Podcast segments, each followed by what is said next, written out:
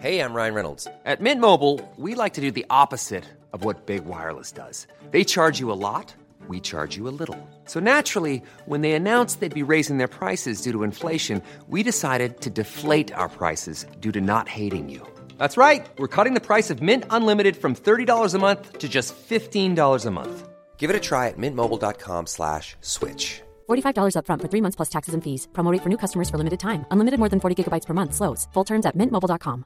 This is Paige, the co-host of Giggly Squad, and I want to tell you about a company that I've been loving, Olive and June. Olive and June gives you everything that you need for a salon quality manicure in one box. And if you break it down, it really comes out to $2 a manicure, which is absolutely insane. It's also so easy to get salon worthy nails at home with Olive and June. The difference between how your nails used to look when you did them yourself and now with the Mani system is a complete game changer. The best thing about Olive and June too is it's a quick dry. Dries in about one minute, lasts for five days, and full coverage in up to one to two coats. Visit oliveandjune.com slash perfectmani20 for 20% off your first system. That's oliveandjune.com slash perfectmani20 for 20% off your first system.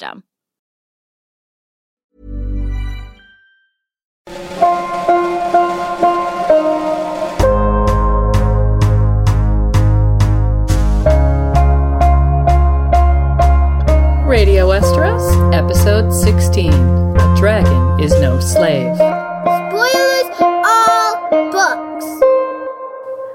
Hello, listeners, and welcome back to another episode of Radio Westeros. And this time it's all about Daenerys Targaryen. I'm Yolkboy, broadcasting from England, and with me is my co host, Lady Gwyn. Yeah, hi there, listeners. I'm here in Boston. And before we get started, we just have some quick housekeeping today. This episode marks the one year anniversary of Radio Westeros, and we want to thank you, listeners, so much for all your support and for spreading the word. It's been a great year, and we're so glad to have you all on board. And one thing that we'd like to mention is that so far we've not been accepting any donations. But Lady Gwyn and I have growing debts and overheads, and so now we've put a PayPal link at our website that's radiowesteros.com, just in case any of you feel like helping us out. Yeah, and so thanks in advance if you were able to help out with keeping Radio Westeros going strong. And anyway, let's talk about Daenerys. We have a long and detailed episode today. First, we'll look at how her opening chapter gives us a grounding of her character and themes. Then we'll analyze her journey through the rest of Game of Thrones, where she rises from a commodity to the mother of dragons. We'll also assess Dany as a conqueror in Slaver's Bay and then a ruler in Meereen. And plus, we'll do some theorising as we discuss where Danny's house with the red door might be.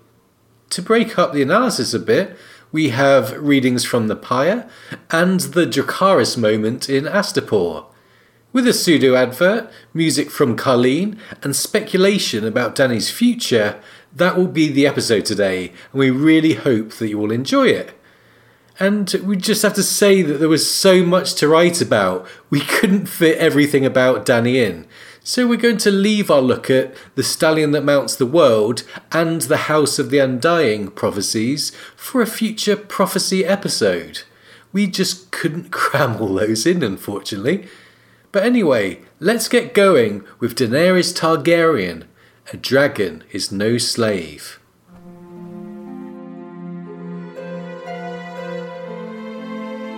Woman!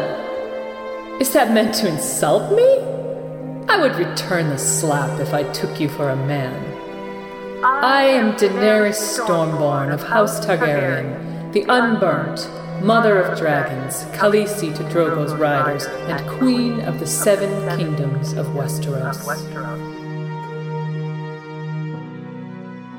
So, to begin, we're going to look at Dany's first chapter in the Game of Thrones to get a grounding of her as a character and see what themes were laid out by the author. After an icy prologue and northern POVs from Bran and Catelyn, we're taken across the narrow sea to Essos. It's in Illyrio's manse that we first get to meet Daenerys Targaryen. And we quickly get the sense of Dany's situation. Her brother's dressing her up, and he seems to be ordering her quite firmly.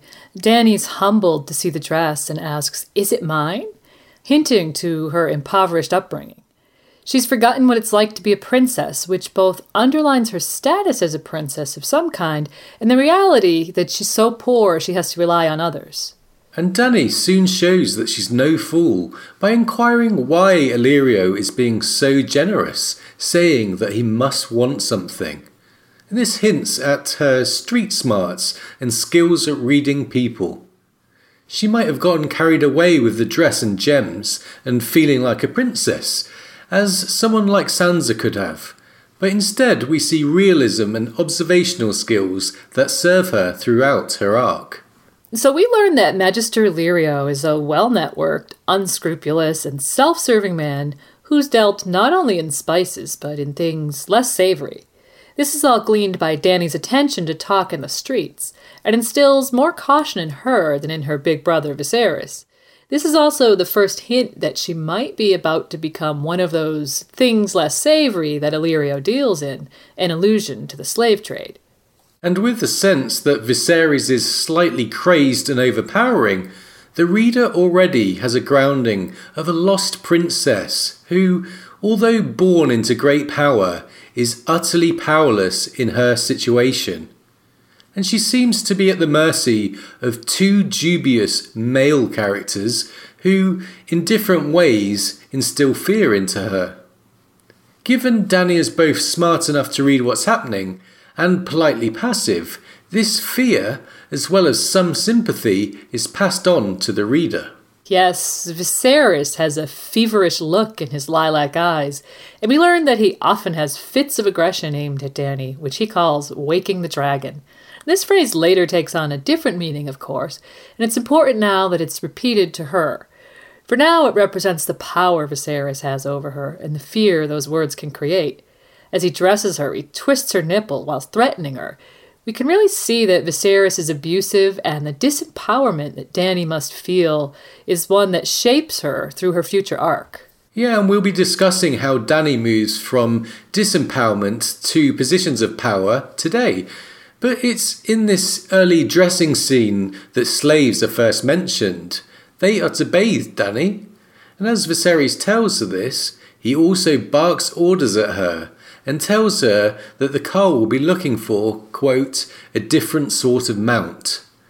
So it's clear that, in some way, Danny herself is a lot like a slave, and she belongs to her brother's ambitions. Yeah, and Viserys starts to show her affection while talking of what giving her over to a Khal will do for his power lust. It sounds like a complex but very damaging relationship the two have, from Danny's point of view. What's clear is that she is a commodity, an object, and a means to an end, a pawn in the game. She has no power to change these frightening dynamics. But next we see more themes introduced. First, that of a lost childhood. Dany hears ragged children on the streets playing. It says, for a moment she wished she could be out there with them, barefoot and breathless and dressed in tatters, with no past and no future and no feast to attend at Khal Drogo's manse. And this highlights the fact that she's still half a child. We learn that she's bled and so is a woman in some sense, yet she's just 13 years old and wishes she could have a simple life, playing freely as the other children are. Being a princess in exile sounds like a position of privilege, but in reality, she has the worst of two worlds. Right, she's poor and disempowered, yet highly valuable as a commodity. Next, the notion of home comes into play. We already know that Illyrio is housing the siblings, but has ulterior motives, and so the manse can be no true home for her. And we learn that Viserys' notion of home is Westeros, a place where he spent some time in his youth before their father was killed and their family usurped. However, Danny fled Dragonstone soon after her birth and only has her brother's stories to go on. It says, she had never seen this land her brother said was theirs, this realm beyond the sea, these places he talked of Casterly Rock and the Eyrie, Highgarden and the Vale of Arryn, Dorne and the Isle of Faces. They were just words to her. Exactly. Danny does go on to desire a seat on the Iron Throne, yet it doesn't carry with it the true sense of home we're talking about the place that you feel where you belonged and that a lost child might pine for. The home Danny seems to pine for is in Braavos, a house with a red door that she remembers from her early life. And we'll be talking about where that house might be soon, but for now, it's really a symbol. There seems to have been a time in her life where she felt safe and wanted before she and Viserys had to leave, beginning a life of poverty, begging, and humiliation. This house with the red door represents home to Danny, just as Westeros represents home to Viserys. And after some backstory, where we learn of the former power of Danny's house, and following on from the notion of home, we start to think about the associated theme of family. Danny's father had his throat opened by the Kingslayer, and it says her mother died birthing her, and for that, quote, her brother Viserys had never forgiven her. So, set against the strong sense of family we get from the early Stark chapters, Danny really seems to be alone. Yes, she's an orphan, and there's been no adult figure to take care of her for a number of years. There's fond memories of Willem Darry, who seems to have been very good to her in the Red Door days, but she lost him too when he died of illness. This loss is closely tied to her loss of home, and with her parents and Willem absent, and with Illyrio being no kind of father figure at all, all she now has of home and family is Viserys. But she thinks, yet now Viserys schemed to sell her to a stranger, a barbarian. Okay, so again we arrive at slavery and human commodity, and by now Danny's dignified acceptance of her situation only heightens our sympathy for her. When we saw Danny being bathed by slaves, one of them mentioned that Drogo is so rich that even his slaves wear golden collars. And later on, we learn that the collars are in fact bronze. But Danny believing they're gold is important. When being dressed, she is given a collar to wear. Quote, a heavy golden torque emblazoned with ancient Valyrian glyphs. Right, and Danny remembers what the slave girl had said about Drogo making his slaves wear golden collars. Danny's response to this recollection is to feel a sudden chill and goose flesh pimpled her bare arms. Yes, so this is perhaps the moment reality really hits, and the sudden chill says it all. We have so far seen slaves with Danny, bathing and dressing her, and she didn't really think much about that either way. Yet now she's actually contemplating being a slave herself. We really see the roots of her anti slavery theme that grows and grows through her arc, becoming one of her defining beliefs and policies. Although Danny's experience with Drogo turned out to be more empowering than she'd anticipated, which we'll discuss, this time here, fearing Drogo, Illyrio, and Viserys, laid the groundwork for her shackle breaking, emancipation, and freeing of so many people with whom she can now relate. Danny's empathy towards slaves is born from the experience of fear, disempowerment, abuse, and hopelessness that the shackled masses of Essos feel. And we see our first Unsullied, named an insolent eunuch by Illyrio. And it's interesting rereading this to think about the effect Danny has on the slave trade later on, attempting to stop the supply of Unsullied to people like Illyrio, the man who arranged her own sale. And it's also interesting that Illyrio talks about Jorah Mormont, a man exiled for trading slaves. Illyrio says of his crime, some trifling affront, he sold some poachers to a Tyroshi slaver instead of giving them to the Night's Watch. Absurd law. A man should be able to do as he likes with his own chattel. Notice the word chattel. This is a term for property that isn't real estate, and it's linked to the word cattle. People are like cattle to the slavers, and perhaps most harrowingly for Daenerys, her brother, someone who should love and care for her, is willing to sell her off like cattle. And it's curious that of the slavers Danny is now surrounded by, Jorah has this dark backstory, which adds further intrigue when she opposes slavery later on. It's clear that in certain parts of Essos, there's a fine line between slaver and slave. Remembering that Jorah himself becomes a slave. Okay, so as Danny's about to meet Drogo, we see how trapped she is and how she truly feels. It says, Danny wanted to run and hide, but her brother was looking at her, and if she displeased him, she knew she would wake the dragon. Anxiously, she turned and looked at the man Viserys hoped would ask to wed her before the night was done.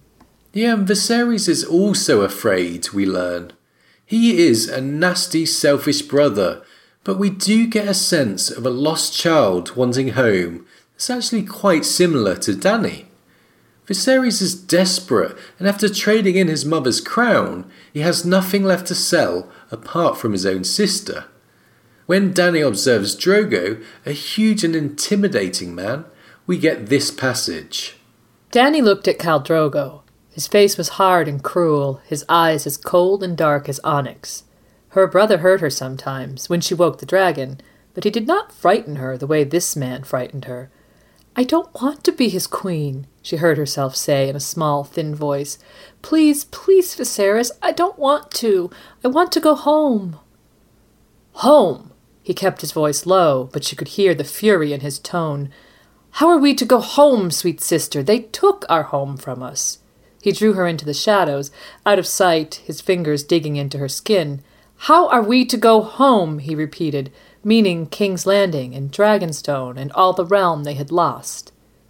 Danny had only meant their rooms in Illyrio's estate, no true home, surely, though all they had, but her brother did not want to hear that. There was no home there for him. Even the big house with the red door had not been home for him. His fingers dug hard into her arm, demanding an answer. I don't know, she said at last, her voice breaking. Tears welled in her eyes. And then finally, Viserys confesses that he's so desperate to get an army to restore the Targaryen legacy that he would let a whole Khalasar and their horses fuck Daenerys. Trapped, frightened, and lost, Danny obeys her brother's commands and stands up to greet the Khal, smiling. So, this is a very eventful first chapter for Danny. She comes across as a decent, normal, and observant, yet timid young girl whose privileged royal background has brought enormous expectation and burden to her. She carries the weight of a fallen empire on her shoulders, and with a bullying and aggressive brother as her only semblance of kin and home, surrounded by powerful men wanting to use her in different ways, this 13 year old girl is in a terrible situation. Yes, she really is. It's worth noting that perhaps more than any other character, Daenerys finds ways to turn around her own plight manages to translate that into a force with which to initiate change. And next, we'll be delving deeper into Danny's story in A Game of Thrones. After this. And for the first time in hours, she forgot to be afraid. Or perhaps it was for the first time ever. A daring she had never known filled Daenerys then, and she gave the filly her head. The silver horse leapt the flames as if she had wings. The silver horse leapt the flames as if she had wings.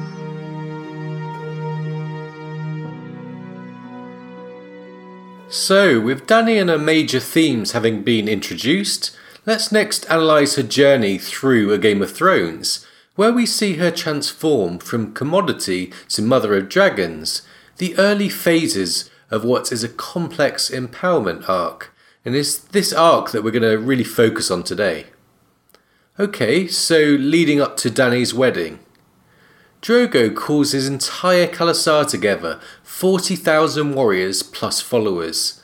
Remembering that Danny has had no family besides her horrible brother, she's clearly about to enter a different world in this sense. Yeah, huge change awaits her, and quite understandably, she doesn't anticipate any potential benefits of marrying into such a large family, if you can call it that, at this stage.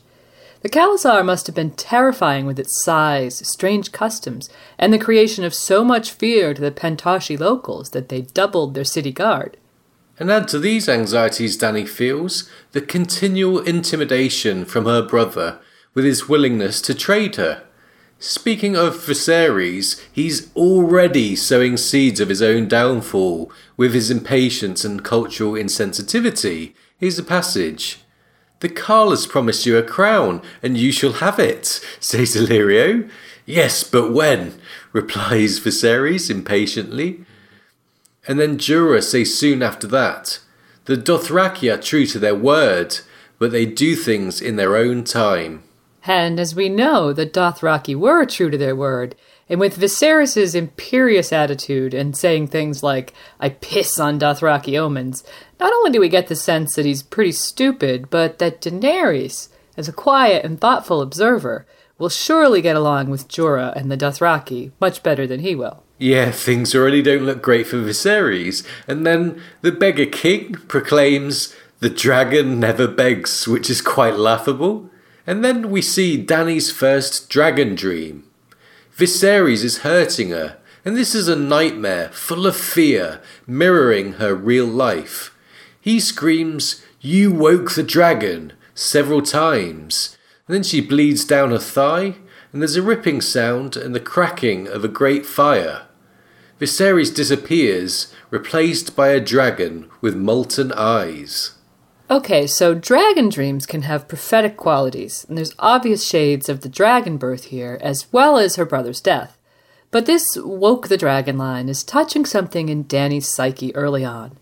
She wakes in terror, this theme of fear being played with again. If Danny wants to initiate change, she must overcome the crippling fear that's frequently mentioned. And Danny awakes to her wedding day. Again, we get more of this fear.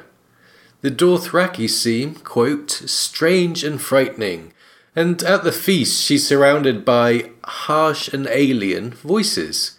She's lonely and isolated, as she has been her whole life, really. Drogo is ignoring her, and it says, There was no one to talk to. However, now we get the first hint of a hidden strength in Danny, a resilience beneath the timidness. Too afraid to even eat, her internal monologue says, I am blood of the dragon. I am Daenerys Stormborn, princess of Dragonstone, of the blood and seed of Aegon the Conqueror. Yes, so we start to wonder if Dany does actually have some metal now. And notice she internally draws upon her proud heritage to give her strength. Something Viserys does externally and often to his detriment. But after witnessing death and animalistic sex during the wedding feast, again we see her fear. Right, never a dull affair, those Dothraki weddings. And now she's seen the savage nature of the Dothraki. It says terror grew in her. She's afraid of the alien and monstrous Dothraki, afraid of failing Viserys, and most of all, afraid of consummating the marriage. She must be wondering if she's a sex slave at this point. But again, she finds strength by reminding herself of her dragon heritage. However, just as it seemed like the fear was getting too much for Danny, from out of nowhere there's some pleasantness. And the first glimpse that her relationship with the Dothraki has the capacity to turn into something positive wedding gifts. Yeah, and there's no cutlery sets or coffee makers here. She gets three handmaidens, highly significant remembering the male dominated world that she's found herself in. And then there's the Westerosi books from Jorah, and Illyrio hands over three dragon eggs. Danny's very impressed. They're the most beautiful things she's ever seen. But she knows in reality her sale to the Dothraki was facilitated by an exchange of slaves, and that Illyrio can well afford this gift. Yes, so again we see how Danny can be quite astute. And whilst the dragon's eggs might be the most significant gift long term, it's Drogo's gift which most affects Dany here. A beautiful silver horse which took her breath away, and which Drogo says matches the silver of her hair, a little hint that he's capable of being more than just a monstrous brute. After noting that the horse is special, Dany nervously mounts a silver, and it says, For the first time in hours, she forgot to be afraid. Yeah, so her silver represents autonomy, freedom, and as she rides, she has control of her own destiny for a while, something she must have truly craved after being with Viserys and being treated like a slave. Her fear is now under control, and while it's Drogo who gifted her the horse, it's Dany herself at the reins. And she makes a silver jump over a fire pit, showing a spontaneous and daring side to her we wouldn't have guessed at, something that we'll see again at crucial times from Danny. As it jumps, we're told it was as if the horse had wings, a nice nod to her mounting of Drogon later on, over a very different kind of pit. And so, when Danny and Drogo consummate their marriage, thankfully it's not as terrifying as she'd anticipated. Again, he shows a tender side as she becomes aroused and says yes. But notice so far how Danny has this pendulum going on. She gets bouts of fear, which she then overcomes. Yeah, it's like a roller coaster that continues right through her arc. It's like a pendulum of empowerment that swings back and forth. And talking of empowerment, we see this theme grow as the khalasar enters the Dothraki Sea, a huge expanse of grassland. The openness of the surroundings mirrors the newfound sense of freedom we get from Danny. And we learn of her initial discomfort in the saddle, and in spite of the apparent tenderness of their first night together, some disturbing sexual encounters with Drogo. But later we see her growing in confidence. She's starting to enjoy herself, even her sex life. It says she began to find pleasure even in her nights. And this surge in confidence, we learn, was triggered by her second dragon dream. A dragon covered her in fire, cleansed her. There was no fear. And it says she felt strong and new and fierce. Yeah, and every day after that dream, it was easier. Even her handmaidens noticed the change in her. The dragon dream directly helped her, remembering that she's now got those eggs. So there's something going on with dragons and Danny's personality here, and this dream catalyzes her empowerment. However, Viserys is still being a brat, and we get the sense that if Danny wants to obtain further freedom, she'll have to transcend his grasp. Viserys now stands in contrast to her. He's struggling with this way of life and isn't smart enough to comprehend the benefits that integrating into the khalasar might bring. Dani tries not to let Viserys spoil the serenity of the Dothraki Sea. Yeah, he's like the fly in her ointment at this stage, and we start to see that he might need her more than she needs him. She's empowering herself by adapting to her surroundings, assimilating and enjoying the journey. Viserys doesn't do any of this, which comes to a head when he aggressively confronts her. She shoves him, notably the first time she's ever defied him, apparently. And then we get a crack of Drogo's whip. And as Viserys lies on the ground, Danny thinks he was a pitiful thing. He had always been a pitiful thing. Why had she never seen that before? There was a hollow place inside her where her fear had been. Yeah, that fear of hers has gone. She is growing as a person. The power pendulum between the siblings has truly swung, and Dani orders her brother, the man who has owned and sold her, to walk behind the khalasar. And she seeks further empowerment in her sex life too, now using her sexuality and femininity. She tells Drogo to have sex face to face rather than from behind, so in her own way begins to challenge Dothraki traditions and asserts herself. Soon after, we learn of her pregnancy. Yes, a game changing moment for Danny, with Drogo's child growing inside her. This immediately affects the dynamics even further. First of all, it makes Danny more vulnerable and gives cause to protect herself against Viserys. He soon grabs her arm and says, You forget yourself, slut. Do you think that big belly will protect you if you wake the dragon? Bad move, Viserys. And thematically, Dani's sense of family is now growing. She's fitting in with the Dothraki, has her handmaidens for female companions, her khas protecting her, and a khal husband. In a short space of time, she's really come a long way. Ironically, as the brother's influence subsides, her sense of family and belonging has actually increased. Danny finding family in strangers is something that comes up through her arc, but now she has a child inside her. Her bonds to the Dothraki khalasar are really strengthened, and she can look ahead to the family life she was denied in her own childhood. And once again, we're reminded of the role the dragon's eggs play. She holds them and it says, They were so beautiful, and sometimes just being close to them made her feel stronger, braver, as if somehow she were drawing strength from the stone dragons locked inside. She was lying there, holding the egg, when she felt the child move inside her, as if he were reaching out, brother to brother, blood to blood. You are the dragon, Danny whispered to him the true dragon. I know it. I know it. Okay, and next we see Danny trying to eat that stallion's heart, which has been cut out using stone knives because standard blades aren't permitted in Vaes Dothrak.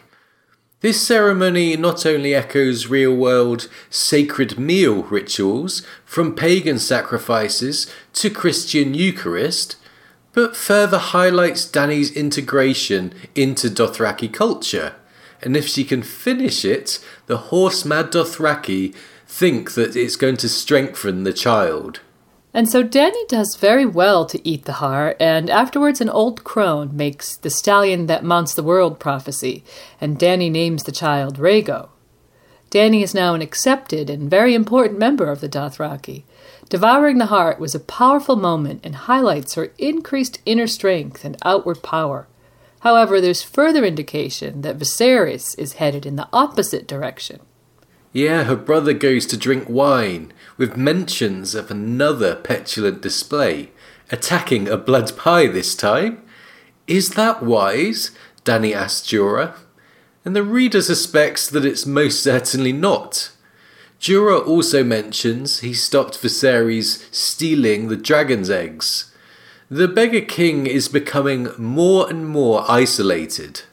And then when Viserys rolls up, drunk and insulting his whore sister, she understands what his drawn sword will mean and that he's too culturally ignorant to see it. Although Danny has often despised and feared Viserys so far, she's also sympathized with and shown pity for him. This shows her capacity for empathy, which is a large part of who she is. However, when Viserys points the blade at her belly, we see this empathy vanish. Yeah, it says Viserys was weeping, she saw, weeping and laughing, both at the same time. This man who had once been her brother. So Viserys has actually lost his name to Danny now, and he's done something irreversible, unforgivable, and now we see how hard Danny can be.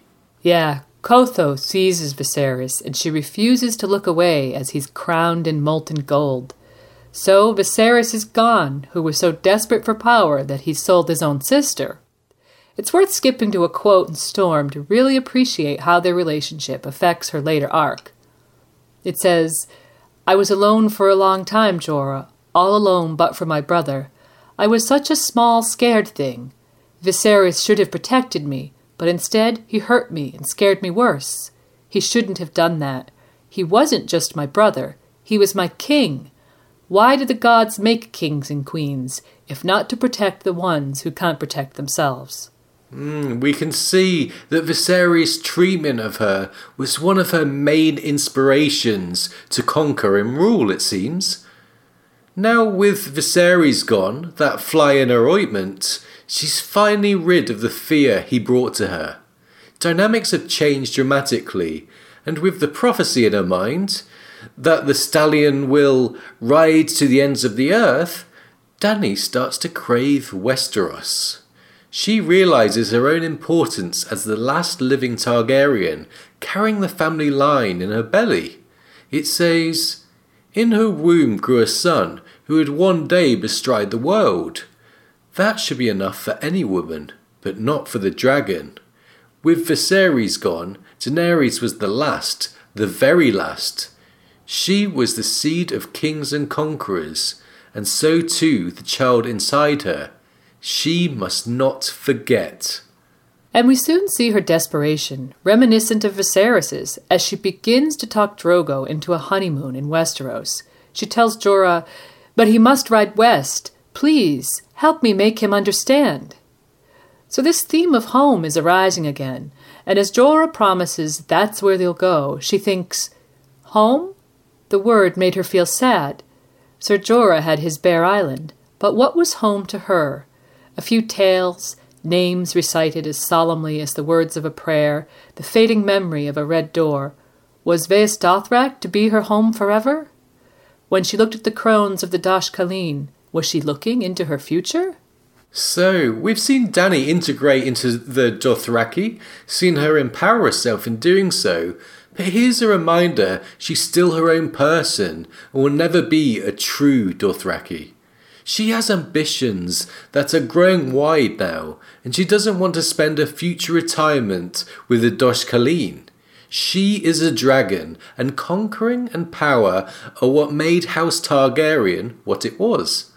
And Dany's Westerosi ambitions take an unexpected turn. After a wine seller tries to kill her and Rhaego, Drogo is not happy to hear the news that Robert Baratheon wants his wife and son dead.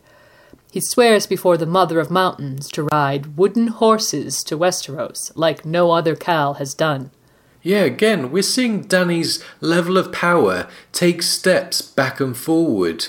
And now she's really in a great place with regard to her Westerosi ambitions. It's worth mentioning that whilst waiting for Drogo, Danny decided to experiment with the eggs, putting them on a brazier. She wonders if it was madness doing so or some strange wisdom buried in her blood. Although the experiment fails, Dany is now proactively trying to hatch the dragons, and it seems that some strange force or compulsion might be playing a role. Yes, it does. And so far, Danny has seen and been gifted with slaves, even been sold off like a slave, but has not really connected the two in a way that shows hatred for slavery. This all changes when she witnesses the aftermath of her khalasar's battle against another khalasar and the Lhazareen. About the lamb men, it says, Danny pitied them. She remembered what terror felt like. Yeah, Danny's been there herself. And then we have this passage.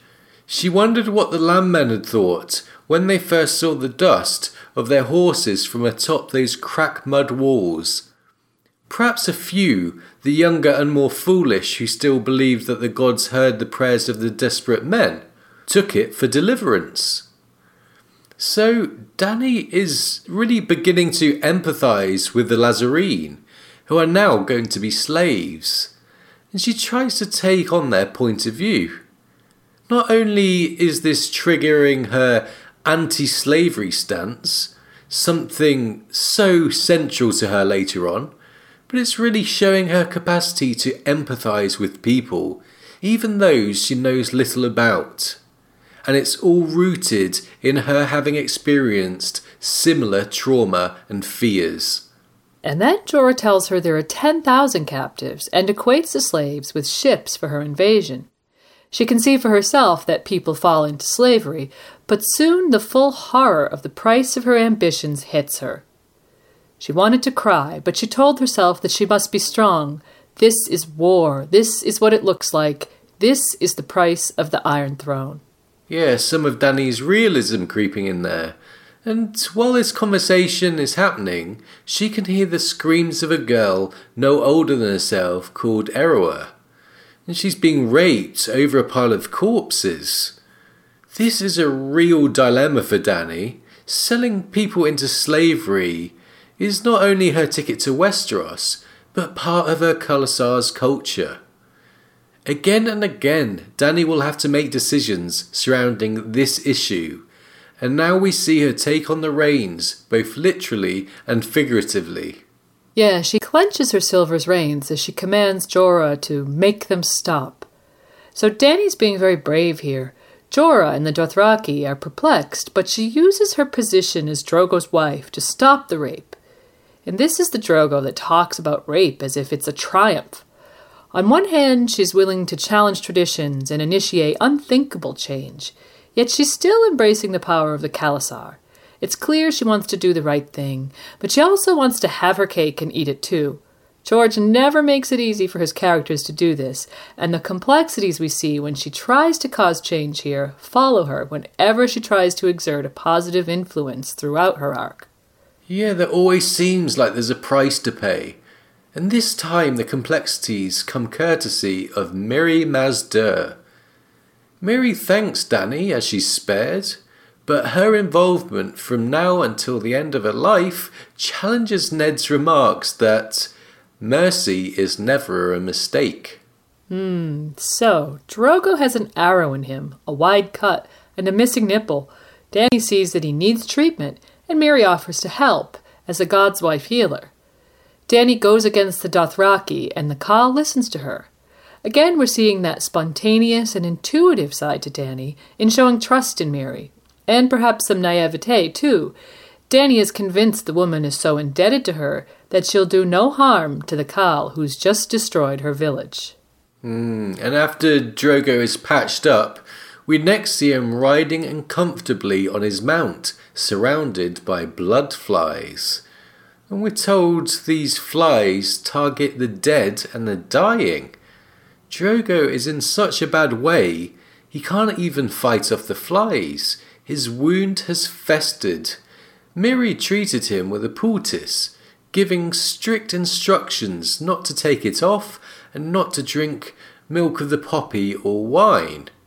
Khal Drogo has both taken off the poultice and proceeded to drink poppy wine.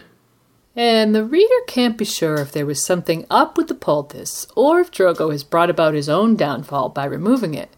We think the poultice was fine, but she might have administered it knowing full well he'd take it off and doom himself, given his attitude toward medical treatment. Remember, he said, I spit on pain and drink what I like. We also think she knew he should have been treated by knife and fire, as his blood riders suggested, as she even says later, there's great healing magic in fire. In this way, perhaps she helped to take down Drogo whilst upholding her ideal of treating anyone in need. And when a soft touch from Dani sends Drogo falling off his horse, we realise how much trouble they're both in. A khal who can't ride is no khal, and Drogo is dying. Without her khal, she is nothing, and could have Rhaego torn from her body. At best, she'll end up with the crones in Vaes Dothrak. We see the old fear come back to Dani, and she starts trembling. Yeah, Dani has empowered herself, yet it's all come via Drogo. It says, Drogo had been more than her sun and stars. He had been the shield that kept her safe. So she's up the ladder, and then all of a sudden she's sliding right down again. There's often such a fine and fragile line between peace and chaos for Danny. Once more, her sense of fear is directly linked to disempowerment, and so fuels her desire for power through the story. Yeah, having been on such a high with the Dothraki recently, Danny is turned upside down, and fearing for herself, her son, and her husband, she calls for Mirri again. Quite a desperate move, and thinks she had finally found a safe place, had finally tasted love and hope she was finally going home. And now to lose it all. So, yeah, we can actually see how desperate she is there. And it's Danny who suggests magic to Mirri. Magic is playing an increasing role in her arc. Mirri warns her that only death may pay for life. Perhaps another example of Mirri being truthful and letting Danny make her own decision whilst withholding certain information. She even lays out the rules that no one may enter the tent. And so Drogo's stallion is slain. Danny wonders if this is the cost of blood magic, and Mirri sings the spells. But the Dothraki forbid blood magic, and so fighting ensues, and after a shove, Dani's labour begins prematurely. Jorah takes her into the tent because he needs a midwife and so Dani enters a tent she was ordered to stay clear of. And now we see another dragon dream. Yeah, and this time it's a fever dream. She sees the red door and she walks towards it. She sees Drogo, Viserys, Rhaego, and Jorah tells her Rhaegar was the last dragon. She then seems to see Targaryen ancestors telling her to run toward the door, faster. It's then that a great knife of pain ripped down her back and she felt her skin tear open. So, pain down her back and her skin tearing open. It seems to us that Danny's actually growing wings here, perhaps turning into a dragon or a harpy, because we later see that she flies. Humans becoming dragons is a popular fantasy trope, and some sphinxes in Essos are half human, half dragon, and there's also the harpy statues that are also somewhat similar. With all the hints at a deeper connection between Targaryens and dragons, from the malformed babies to the repetition of the phrase blood of the dragon, it's clear this human stroke dragon theme is one George likes to explore in different ways. Mm, Anyway, when she reaches the red door, which is identified as home, behind it is Rhaegar in armor. Jorah whispers, The last dragon. But when she opens the visor, it's actually Daenerys.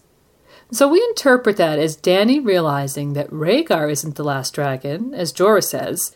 The last dragon is, in fact, her. Behind the visor of the last dragon is her own face. And that's the dream. But we should mention that as it's unfolding, the sentence, You don't want to wake the dragon, do you? is repeated eight times. This is a threatening line from Viserys that's been swimming around her subconscious since very early on. In this fever dream, it begins to change when it's repeated. It starts off as, You don't want to wake the dragon, do you? And it ends up being, Wake the dragon, and finally the dragon, as she realizes the last dragon is herself and not Rhaegar. So, Danny has some deep connection with those dragon eggs, and as we soon see, that connection is wondrous, magical, something perhaps beyond words. Her fever dream was so powerful, the first thing Danny cares for upon waking is those eggs. It says they were the only thing in the world that mattered, and she crawls for the eggs before thinking of Rhaego and Drogo. And when she wakes for the third time, she's actually cradling an egg. She thinks all her fear was gone, burned away. So once again, the eggs give Danny a strange strength and help her overcome tremendous fear. She seems to have bonded with these eggs somehow, and now that she's lost almost everything, they're perhaps all she's got left. Yeah, and that bond only grows. Mirri tells her she gave birth to a dead, dragon-esque baby, and Danny thinks, Darkness, the terrible darkness sweeping up behind to devour her. If she looked back, she was lost. The darkness, of course, is the fear that's plagued her, and the line, If I look back, I am lost, is used here to strengthen herself and remind herself of the fear that she no longer wants to succumb to. The root of this motif comes from the fever dream, as she wasn't allowed to look back while chasing the red door. In the dream, it said, She could not look behind her, must not look behind her. Yeah, so that's where this line, if I look back, I am lost, is rooted in. It's the fever dream. And so Danny realizes the fear of her situation could swallow her, and she must not succumb to or dwell upon it if she wants to survive. And this line is repeated right through her arc to overcome fear at various times. But now it's the dragon eggs that are her new hope. Yeah, and she starts to feel heat in them. and We can sense something's happened in her subconscious, that she's tapped into some greater knowledge somehow. And soon enough, we see a funeral pyre being made for Drogo and his horse. She sadly had to suffocate her sun and stars when she realized that Mirri's spell had not had the expected outcome, in spite of the great sacrifice it required. Miri is placed within, as are the eggs. Danny knows what she's going to do. She's acting largely out of impulse and intuition, although she does feel that Mirri has taught her the rudiments of blood magic. And Georges call this next scene a one off miracle. Danny joins the horse, Mirri, Drogo, and the eggs in the pyre, and when the dust has settled, she's revealed unharmed and with three baby dragons. A really fantastic climax to a Game of Thrones, and we'll have a reading of that scene soon. And the actual pyre itself brings up numerous questions. Are the eggs ancient and turned to stone, as Illyrio says, or are dragons' eggs always stone in their natural state? Based on analysis of all dragon egg descriptions, we think it might be the latter, which would make sense because they'd have to withstand great heat. Further, are the eggs not ancient but actually from a more recent clutch? If so, how did Illyrio obtain them? And did Danny bonding with the eggs make them hatchable? Did the souls of Drogo, Rhaego, and Viserys enter the eggs, remembering Viserion with his molten gold eyes? If that's a hint. Hmm, so questions about the pyre, the eggs, and the truth about Illyrio? But there's even more questions. Were Mirri's screams on the pyre actually a spell? This is something that readers have picked up on. It says her voice was ululating, and this word is used three times in game. Once when Danny hears spell singers, at the Easter market. Once when Mirri performs her spell in the tent, and once here on the pyre, ululating. And we think we'll learn a lot more about Mirri and her backstory when Danny meets Marwyn, who taught Mirri the secrets of the body. So, lots of questions remain about the pyre and the dragons. We don't have time to explore them further here, but once again, we see this pendulum of power swinging for Danny. She went from being secure in Drogo's khalasar to losing everything, to being the mother of dragons now with a devout following, potentially the most powerful woman in the world with those three dragons. And this was all in a very short space of time. So we can see in game how Danny rose from being a commodity, basically a slave, to ending up pulling off a miracle and once again empowering herself. And the dragon's eggs were a huge part of that. There was a kind of magical connection there, and now her sense of family has changed once again. The birth of her dragons was a real game changer and one that facilitated a further rise to first conqueror and then ruler, as we'll be exploring today.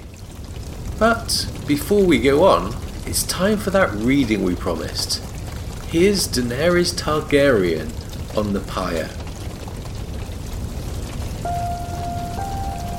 She heard the screams of frightened horses, and the voices of the Dothraki raised in shouts of fear and terror, and Ser Jorah calling her name and cursing. No, she wanted to shout to him, no, my good knight, do not fear for me. The fire is mine, I am Daenerys Stormborn, daughter of dragons, bride of dragons, mother of dragons. Don't you see? Don't you see? With a belch of flame and smoke that reached 30 feet into the sky, the pyre collapsed and came down around her. Unafraid, Dany stepped forward into the firestorm, calling to her children. The third crack was as loud and sharp as the breaking of the world. When the fire died at last, and the ground became cool enough to walk upon, Sir Jorah Mormont found her amidst the ashes, surrounded by blackened logs and bits of glowing ember, and the burnt bones of man and woman and stallion. She was naked, covered with soot, her clothes turned to ash, her beautiful hair all crisped away, yet she was unhurt. The cream and gold dragon was suckling at her left breast, the green and bronze at the right. Her arms cradled them close. The black and scarlet beast was draped across her shoulders, its long, sinuous neck coiled under her chin. When it saw Jorah, it raised its head and looked at him with eyes as red as coals. Wordless, the knight fell to his knees. The men of her khas came up behind him. Jhogo was the first to lay his arakh at her feet. Blood of my blood, he murmured, pushing his face to the smoking earth. Blood of my blood, she heard Aggo echo. Blood of my blood, Rakharo shouted. And after them came her handmaids, and then the others, all the Dothraki, men and women and children, and Danny had only to look at their eyes to know that they were hers now, today, and tomorrow, and forever, hers as they had never been Drogo's.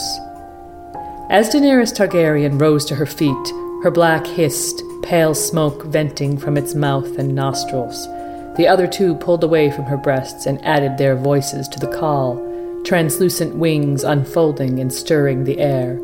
And for the first time in hundreds of years, the night came alive with the music of dragons. I'm Sandra, and I'm just the professional your small business was looking for. But you didn't hire me because you didn't use LinkedIn jobs. LinkedIn has professionals you can't find anywhere else, including those who aren't actively looking for a new job but might be open to the perfect role, like me.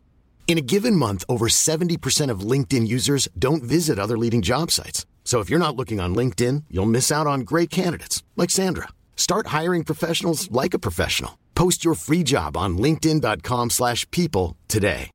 Quality sleep is essential. That's why the Sleep Number Smart Bed is designed for your ever-evolving sleep needs. Need a bed that's firmer or softer on either side? Helps you sleep at a comfortable temperature? Sleep Number Smart Beds let you individualize your comfort so you sleep better together. JD Power ranks Sleep Number number 1 in customer satisfaction with mattresses purchased in-store. And now, save 50% on the Sleep Number limited edition Smart Bed for a limited time. For JD Power 2023 award information, visit jdpower.com/awards. Only at a Sleep Number store or sleepnumber.com.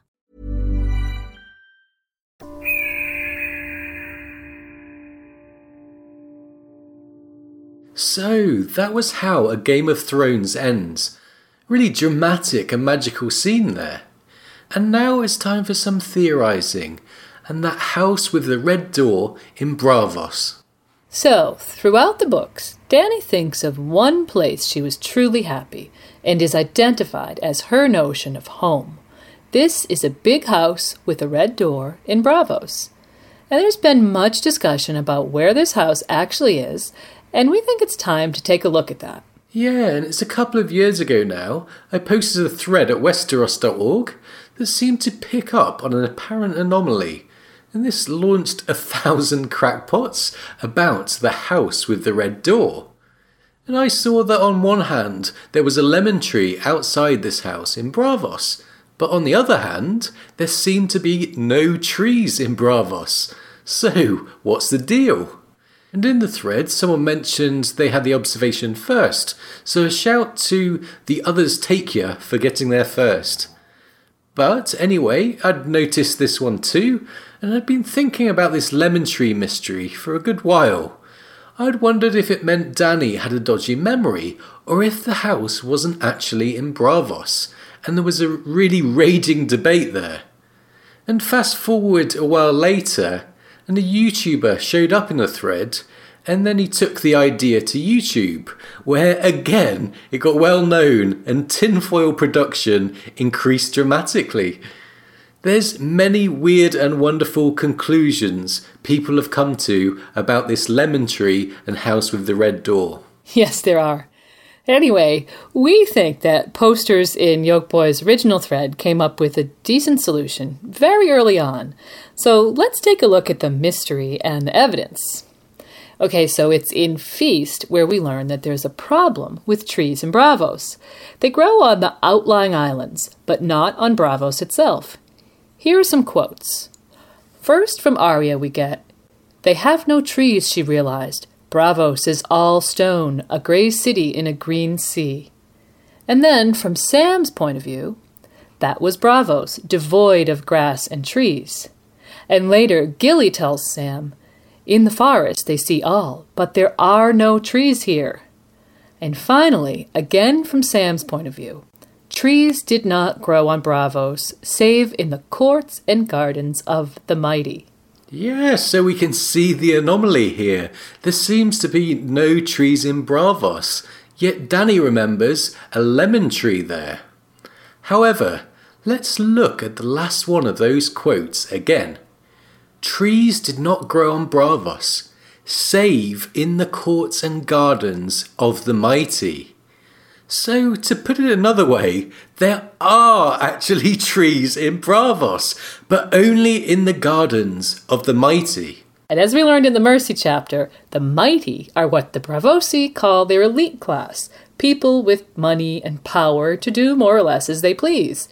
So it was suggested by posters in the thread that the Sea Lord is the mightiest person in Braavos, and so the Sea Lord's palace, or somewhere close, should be a contender for the house with the red door. And we think that the Sea Lord's palace and grounds makes a lot of sense. One of the first things we're ever told about a Sea Lord is that he's very rich and has a taste for exotic things. This is with Syrio, who notes the Sea Lord he served had a menagerie with zebras, giraffes, hippos, manticores, kangaroos, and terrible walking lizards with scythes for claws. Yeah, we think that's probably some kind of exotic creature from a place like Sothoryos. But you get the idea. Syrio's Sea Lord had a very exotic zoo, and in a place where there's supposed to be no grass or trees, he maintains these animals. Some of them are vegetarian. A taste for the exotic with the means, riches, personnel, and power to keep them. And in the House of the Undying, we see at the Red Door House, quote, great wooden beams and the carved animal faces that adorn them. So, animal carvings in a place with a menagerie would make a lot of sense. And it just so happens that Dany and Viserys were already part of AC Lord's scheming. We learn in Dance that a secret marriage pact was signed to match Arianne Martell with Viserys. Here's the passage. It's a secret pact, Dany said, made in Braavos when I was just a little girl. Sir Willem Darry signed for us, the man who spirited my brother and myself away from Dragonstone before the usurper's men could take us. Prince Oberyn Martell signed for Dorne, with the Sea Lord of Braavos as witness. So it seems Oberyn signed this while in exile, but more interestingly, it was signed by the Sea Lord of Braavos. And doesn't it make sense that the Sea Lord was harboring and hiding the Targaryen children? He signed the marriage pact, so he was already involved and taking big risks. And when Dany gets the marriage pact, she thinks, this was done in Braavos while we were living in the house with the red door. Yes, so whether Dany suspects this or not, this pact could have been signed actually at the house with the red door, somewhere in or around the Sea Lord's palace. You'd think a marriage pact of an exiled prince might be signed where the prince was staying.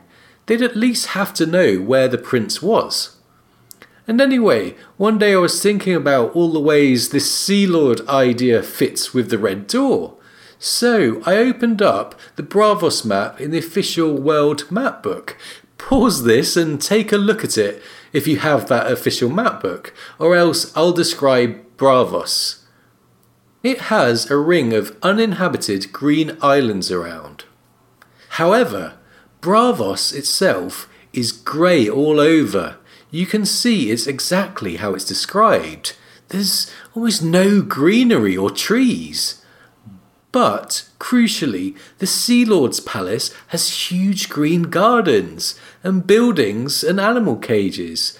And most of all, it has an abundance of trees and bushes. The only place in Braavos with trees that I can see. This back garden is hidden away and would be the perfect place for harbouring wanted people. It's a kind of island in itself, and again, there are trees in Braavos, just ask the Sea Lord. So I think Dany remembers perfume smells, and perfume is obviously worn by rich people.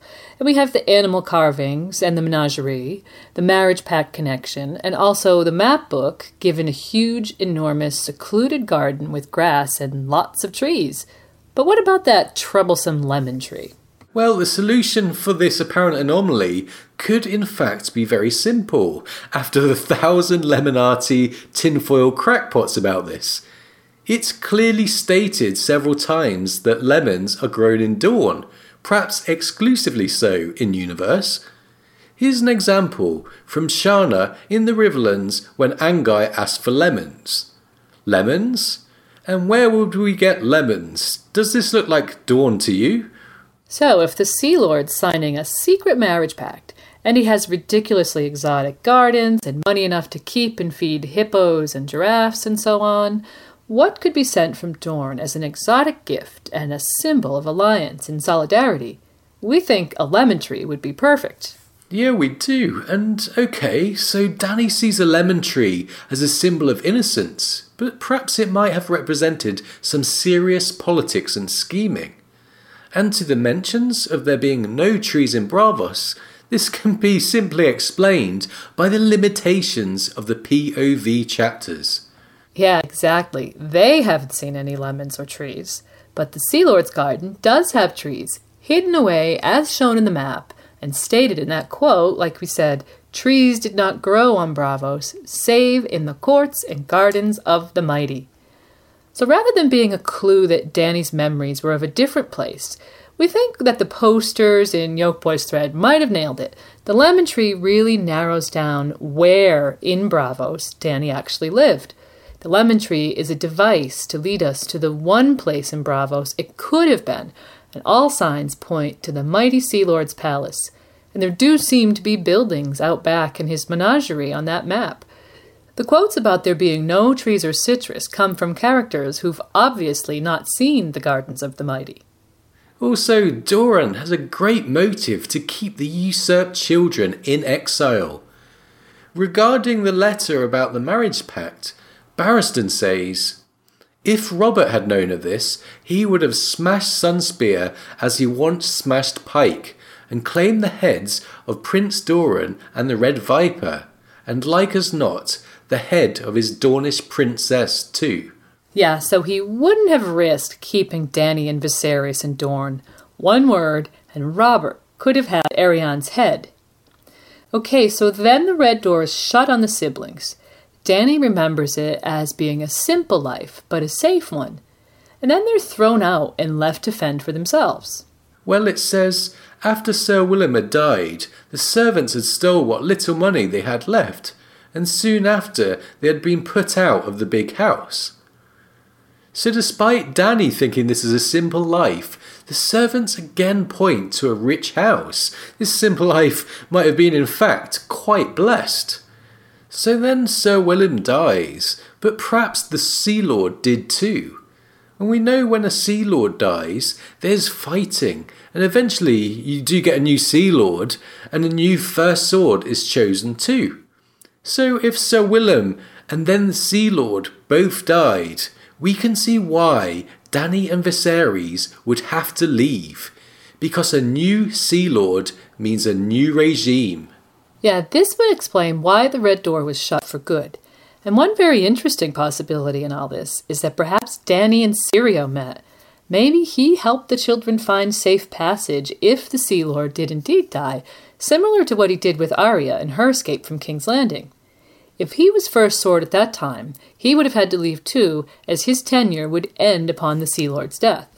Yes, so some interesting possibilities. And anyway, that's where we think the house with the red door was. And we don't think it's unlikely that the man who oversaw the Targaryen marriage pact was also harbouring the said Targaryen. Okay, and next we'll be analysing Dany as a conqueror. But first, here's two advertisements one from Astapor and the second from another A Song of Ice and Fire podcast. The good masters of Astapor invite you to visit our Red Pyramid. We offer for sale the famous Unsullied Warrior. Their rigorous training is designed so that no duty required of them will ever be as hard. They are the lockstep legions of Old Ghis come again, absolutely obedient, absolutely loyal, and utterly without fear. Our visitors can see three young boys confront a hungry bear. One boy is rolled in honey, one in blood, and one in rotting fish. You are encouraged to wager on which the bear will eat first. Enjoy the wonders of our beautiful Red City. where speaking High Valyrian is definitely not required. Hi, I'm Aziz. And I'm Ashaya. We're History of Westeros, a podcast dedicated to George R. R. Martin's A Song of Ice and Fire, as well as HBO's Game of Thrones. That's right. We cover the show, the spoiler chapters, the novellas, the maps. But our specialty is the history and backstory. Quite often, the history of A Song of Ice and Fire predicts its future, so by looking at the past, we can often tell what's coming. Hey Aziz, you know the young king who rode south at the head of a large army, who never lost a battle and made several political blunders? He didn't leave an heir of his body and was murdered alongside some of his staunchest companions in an act of treachery that offended gods and man alike. Oh, well, Robb Stark, the young wolf, of course. Not the young wolf, the young dragon, King Daeron the First. Oh, wow. Ashaya, you know that guy from the major family that some characters think slept with his sister, which caused people to question the legitimacy of the king and led to civil war? The one who was a teenager when he joined the Kingsguard and rose to become Lord Commander. The one whose mother died when he was really young. The one whose father was a hard man that became hand to the king at a really young age. Obviously, you're talking about Jaime Lannister. No, actually, Prince Aemon the Dragon Knight. Just as the young dragon's fate parallels the young wolf's, the Dragon Knight's fate may parallel Jaime's. To hear more about the fate of the Dragon Knight or Jaime Lannister, Or young wolves, dragons, and animals of all ages. look for Westeros History on YouTube History of Westeros on iTunes or SoundCloud. and historyofwesteros.com. So, an advert from Astapor, and then that was History of Westeros podcast with a great advertisement of their own. History of Westeros are an excellent podcast. Many of you may know them, but if you haven't checked them out, we really recommend doing so. Yeah, and we were guests on their video and podcast episodes for the Game of Thrones Season 5 reviews, so you can see our podcasts working together if you want to check those out. Aziz and Ashaya are very professional and good friends of ours too.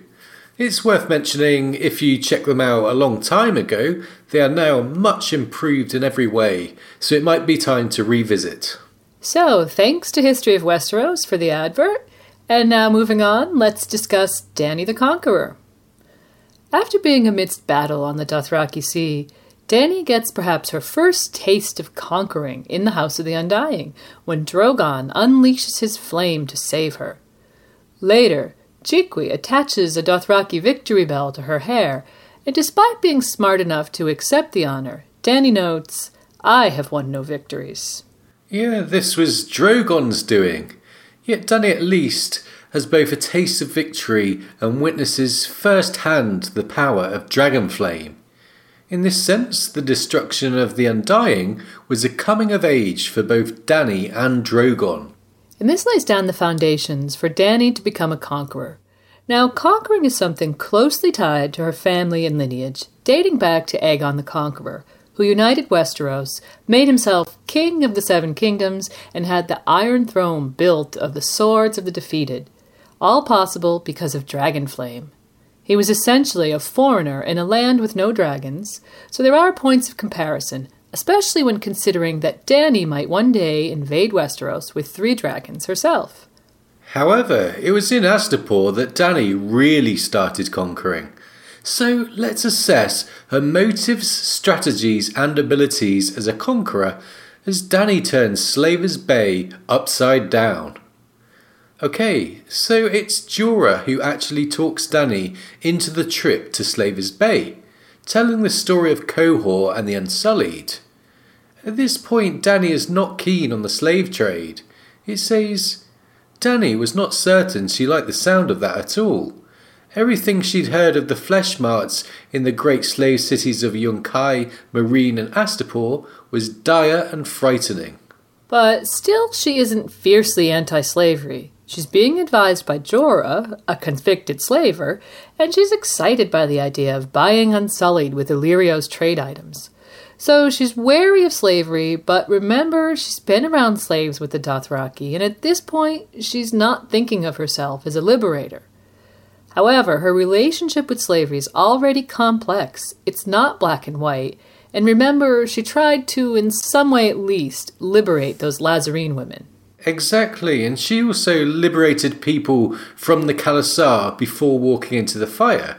Here's the quote You will be my Khalasar, she told them. I see the faces of slaves. I free you. Take off your collars. Go if you wish. No one shall harm you. If you stay, it will be as brothers and sisters, husbands and wives.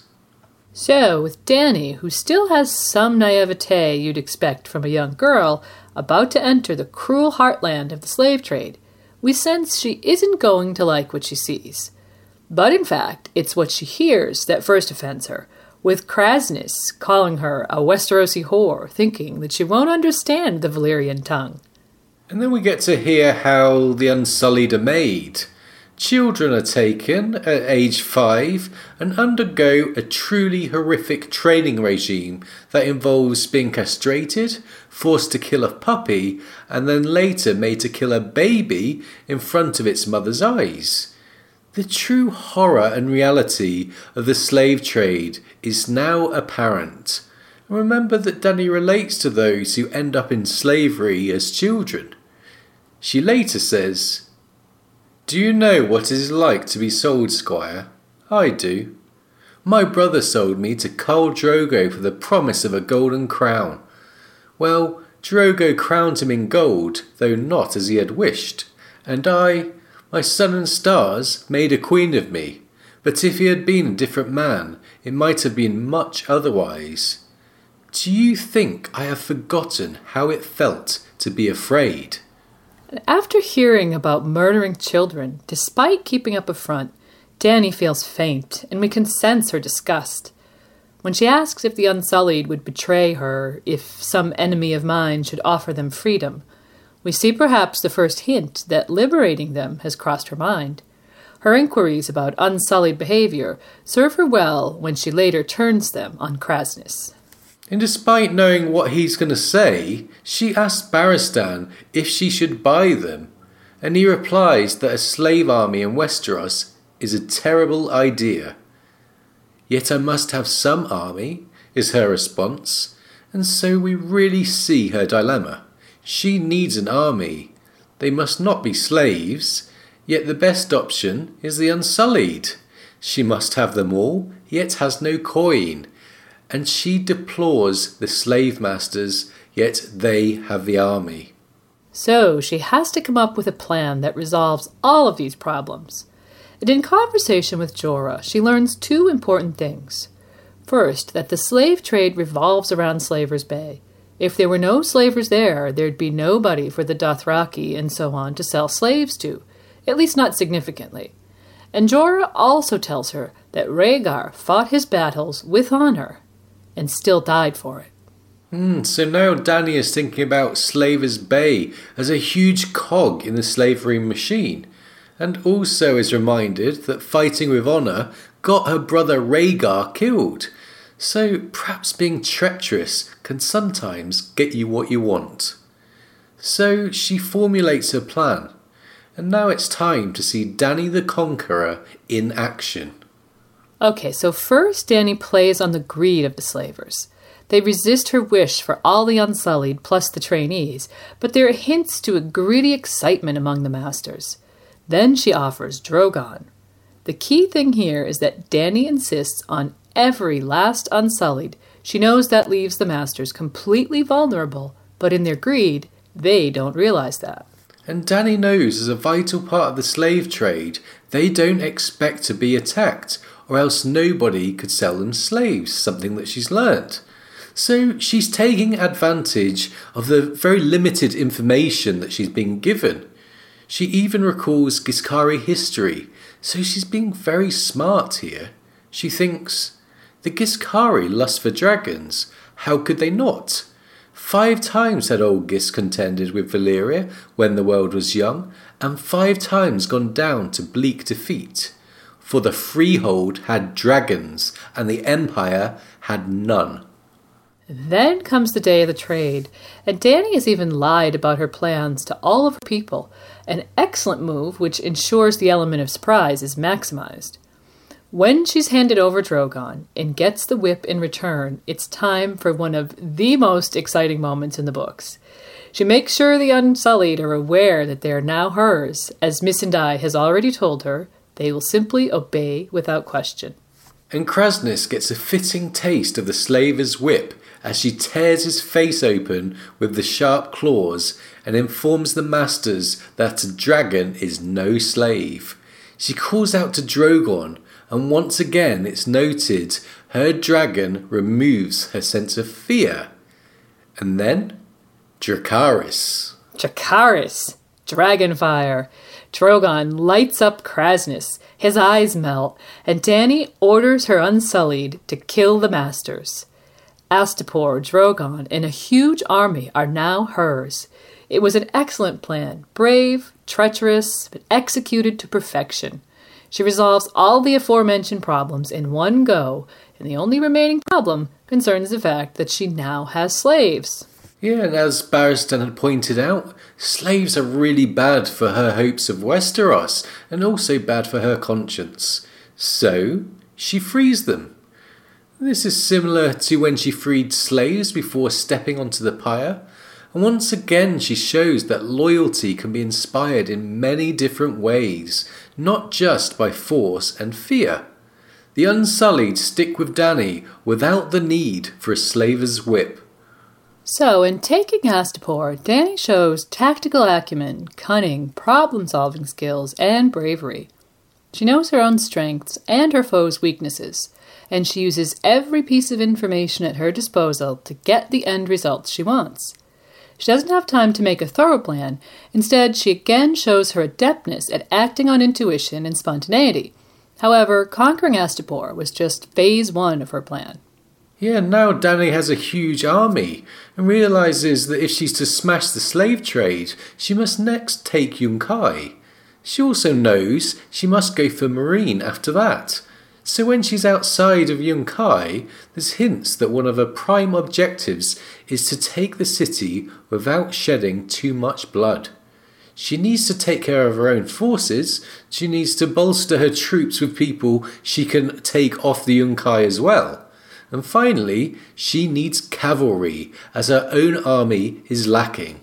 So, Dany's first smart move is with her tiny contingent of Dothraki.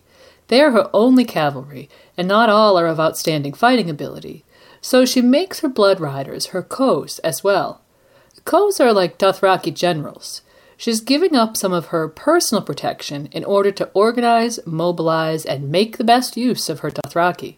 So now her Dothraki can be a scouting force, and so this small band of men now provides valuable information and will also be used to neutralize enemy scouts later on. So next Dany sees her foe, some half-trained Yunkai soldiers flanked by two sellsword cavalry companies, and it says, She'd ridden too long with Dothraki not to have a healthy respect for what mounted warriors could do to foot. The Unsullied could withstand their charge, but my freedmen will be slaughtered. So Dany draws on experience, knowing the value of cavalry. But she also knows the fickleness of sellswords, and again shows quick wits, inviting the sellsword leaders to meet her, two hours apart. She knows they'll come to see the dragons and to assess her, so she shows a fine ability to evaluate people. She understands motives, and in this sense is wise beyond her years. Another move Dany has made is to challenge the Unsullied to start thinking for themselves. It might be safer to keep them running like machines, but Dany sees the potential, both as a humanist and as a military strategist, in capitalizing on the freedom that she's granted them. And she gives them autonomy at first by telling them to choose their own leaders and their own names, so democracy and identity are the devices she's using. Their elected general, Grey Worm, is apparently quick to learn and seems very loyal, so there might be a payoff for Dany's approach. Here's a quote If battle is joined, let Grey Worm show wisdom as well as valor, Dany told him. Spare any slave who runs or throws down his weapon. The fewer slain, the more remain to join us after. This one will remember, he replied. Yes, so Dany's showing some faith in the independence of the Unsullied. And when she meets the three leaders of the Stormcrows, she knows that she can take Yunkai by force, and perhaps a lesser conqueror might just have steamed right in. But as we said, she wants those cavalry for the bigger picture and also wants to minimize bloodshed. Her treachery in Astapor is noted by Prendahl, a Ghiscari man, and this is one example of how her methods in Astapor might actually come back to haunt her. And yet Dany invites the Stormcrows to turn cloak, using promises of gold and the threat of death, two things known to sway sellswords. After refusing, a glance from the handsome Daario Naharis as they leave reminds us that Dany has another attractive facet her beauty. Yes, she does. And two hours later, and Dany presumably timed it like this to create a degree of paranoia between the two sellsword factions, and she meets Mero of the Second Sons. She uses knowledge of history when she says, The Second Sons have faced worse odds and run at Qohor when the 3,000 made their stand. And Mero doesn't budge and is really offensive. And now we see a masterstroke from Dany. She gives him a wagon of wine, and she's outsmarted Mero here. He thinks it's a tribute, but Dany knows he will likely be drunk when she chooses to attack now. And last comes the Yunkai envoy, who tries to pay her off. Dany makes it clear that she not only wants to liberate the slaves, but will plunder all the gold anyway. She gives him three days to meet terms she knows he'll never meet, and has given the sellswords only a day to respond. And as the Yunkish envoy leaves, Dany reveals her plan to attack that very night. Again, there's an element of treachery, or at least trickery, but Dany knows the value of a surprise attack. So, the Dothraki coast arrange the killing of enemy scouts, essential if they're to catch the foe unaware. When Dany herself proposes a three pronged attack, the reactions of Jorah and Barristan, two really seasoned warriors, let us know that Dany's military acumen is far beyond her years. And the assault actually turns into a four pronged attack when Daario Naharis returns to her, having killed the other Stormcrow leaders and turned cloak. Dany orders the Stormcrows to take the Yunkai in the rear and puts her faith in Daario. And when news of the battle reaches Dany, we see once again all of her objectives have been accomplished. It's a quite amazing victory in this sense. She lost just 12 of her own men, whilst 200 Yunkai were killed. Maximum result, minimum bloodshed, just as she wanted. The storm crows turned, and the Second Sons were drunk on her wine and so stayed out of the battle entirely, and they yielded. And so the conquering of Yunkai was a huge resounding success for Dany. Yeah, it was an overwhelming victory, and of course, this chapter ends with the liberation of thousands of slaves who all scream, Mother. So she's a mother of dragons, a mother of liberated peoples, and this scene fulfills one of the House of the Undying prophecies. Right, and again we see Dany finding family in strangers. And after the liberation of Yunkai, there's a third and final slaver city in the bay that she has her eye on. She knows if she takes Meereen, the slave trade will be on its knees. However, she now has an entourage of around 80,000 people, less than a quarter of whom are actually soldiers. And unlike Astapor, Meereen knew what was coming. So they harvested, burnt the fields, and poisoned the wells. The message is clear. Dany must take this well fortified city quickly or risk mass starvation, an early clue that liberation can cause problems. The Meereenese champion, Oznak zo Pahl taunts Dany's troops, emboldening those behind the city walls. Again, Dany must act quickly and with success if she wants to keep morale high. Yeah, and the first big decision is who to send up against Oznak. Dany chooses Strong Belwas, which was a big surprise to her inner circle, and here's her explanation. Strong Belwas was a slave here in the fighting pits. If this high-born Oznak should fall to such, the great masters will be shamed, while if he wins, Well, it is a poor victory for one so noble, one that Meereen can take no pride in. So this was a great choice. No matter if Belwas won or lost, it was very smart. And Dany also thinks to herself that Belwas is relatively disposable, as he didn't lead other men. So she thinks quickly, is sure of herself, and again displays problem solving abilities. She's set up a battle where she can't lose. Yeah, it's already a great choice, but it actually turns out to be inspired, as Belwas evades Oznak's lance and goes on to kill him quite easily. A blow for the morale of the besieged city, especially considering Belwas shat in their general direction. Okay, maybe a little nod to Monty Python there. And so Dany finds herself in a difficult situation. Meereen has solid walls, excellent defenses, and they've ensured there's no wood for siege weapons. Her three ships aren't enough for a maritime attack. Dany's people will soon go hungry, and there's already cases of disease. So things could get very bleak for Dany here, but fortunately she gets a lucky break. She's counselled to go to Westeros or seek other foe. But then Brown Ben Plumm, who's now in charge of the Second Sons, mentions the sewers. He'd once escaped Meereen via the sewers, and so knows they're a way past the big city walls.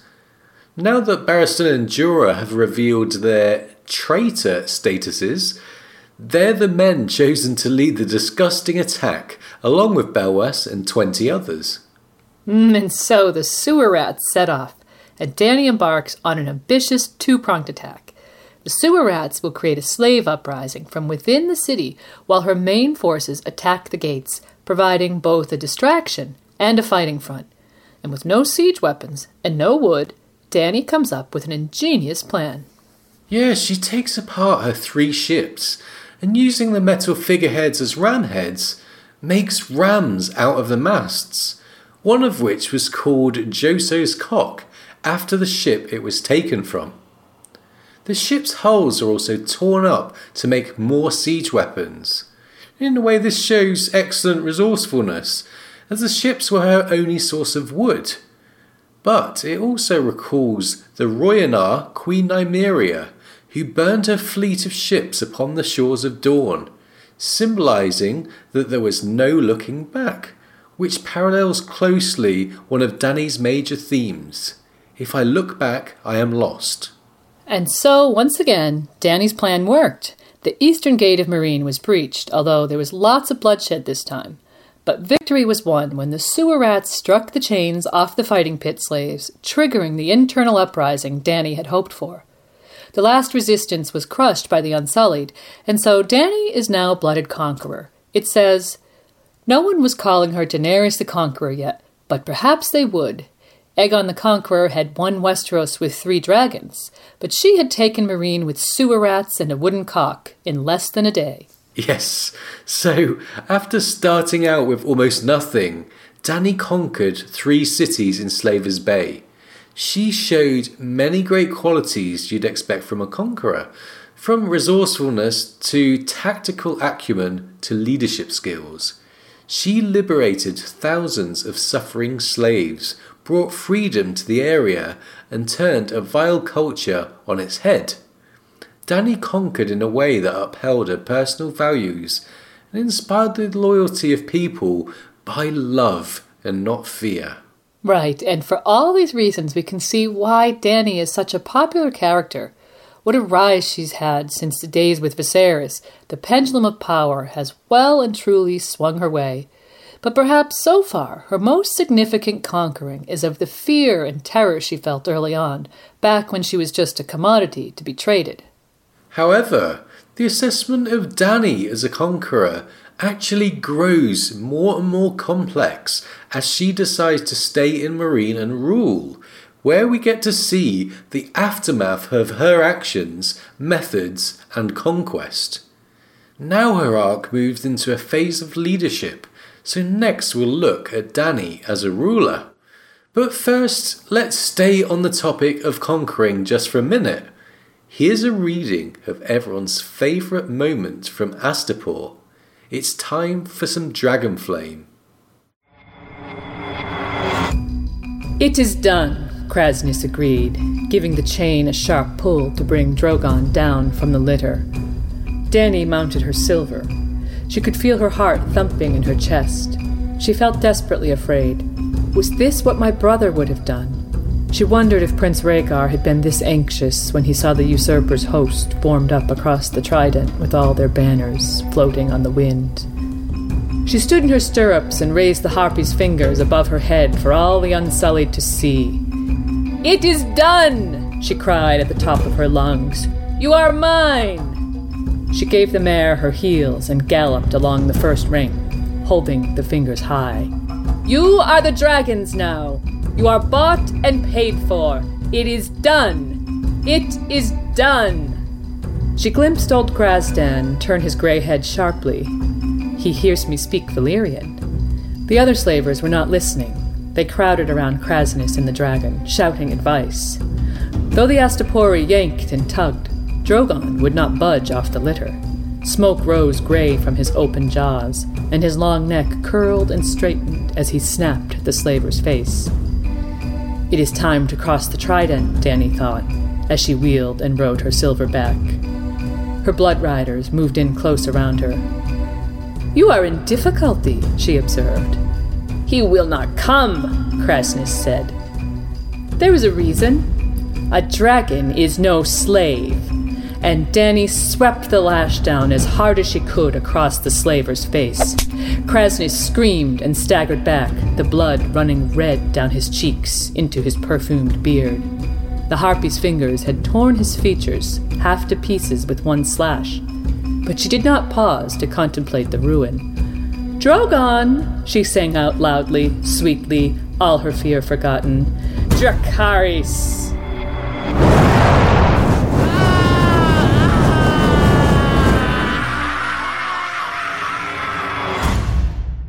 Okay, that was Dany conquering Astapor, and that didn't go so well for Kraznys. A perfect example of the excitement that Dany can bring to the story. And as we learned, she took the three cities of Slaver's Bay with great haste. So, now let's consider Dany as a ruler. Yeah, so with the slave trade now on its knees in Slaver's Bay, Dany decided to stay and rule. This is a decision she took after leaving Astapor in the hands of a healer, a scholar, and a priest. The chosen three allegedly schemed to return power to the masters, and so a butcher named Cleon slaughtered them and declared himself king. And so already we see the lasting effects of Dany's conquering style. She thinks, All my victories turn to dross in my hands. Whatever I do, all I make is death and horror and Cleon is not only making plans against Yunkai, but has taken highborn boys to make new Unsullied. So, when considering what to do with Meereen, she realizes she can't let the city turn into another Astapor, and so decides to be its queen and rule. This is a new test for Dany, where we can not only further assess her leadership skills, but actually reassess her conquering exploits as well. And Dany faces many problems as ruler of Meereen. These are Dance with Dragons chapters are full of dilemmas. We'll show that they are almost all interlinked. We've seen Dany grow as a leader of people since those early days as she grasped power in Drogo's khalasar. She led people through the Red Waste and experienced loss there, and her conquering showed flashes of brilliant leadership strategy. However, Meereen is the first time Dany has ruled over a massive population and if she's going to one day rule Westeros, she needs to learn here. Sadly for her, things don't go well from the offset. No, they don't. And we're going to identify the problems Dany faces so that we can explore their roots and her policies.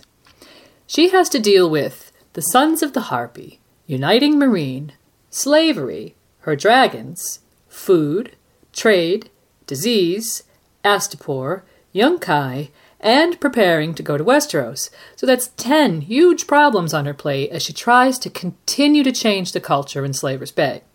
Yeah, and so many problems are right off the bat. It's no wonder that she has a tough time. First of all, let's look at the Sons of the Harpy. This is a shadow organisation who murder her people.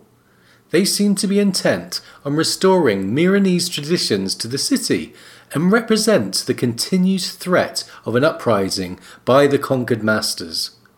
And the sons have an increasing role in the story, with both their effects on Dany as a person and in shaping her policies. She thinks, I'm still at war, only now I'm fighting shadows. So when she learns that nine murders have occurred in a single night, Dany is at a loss how to deal with it.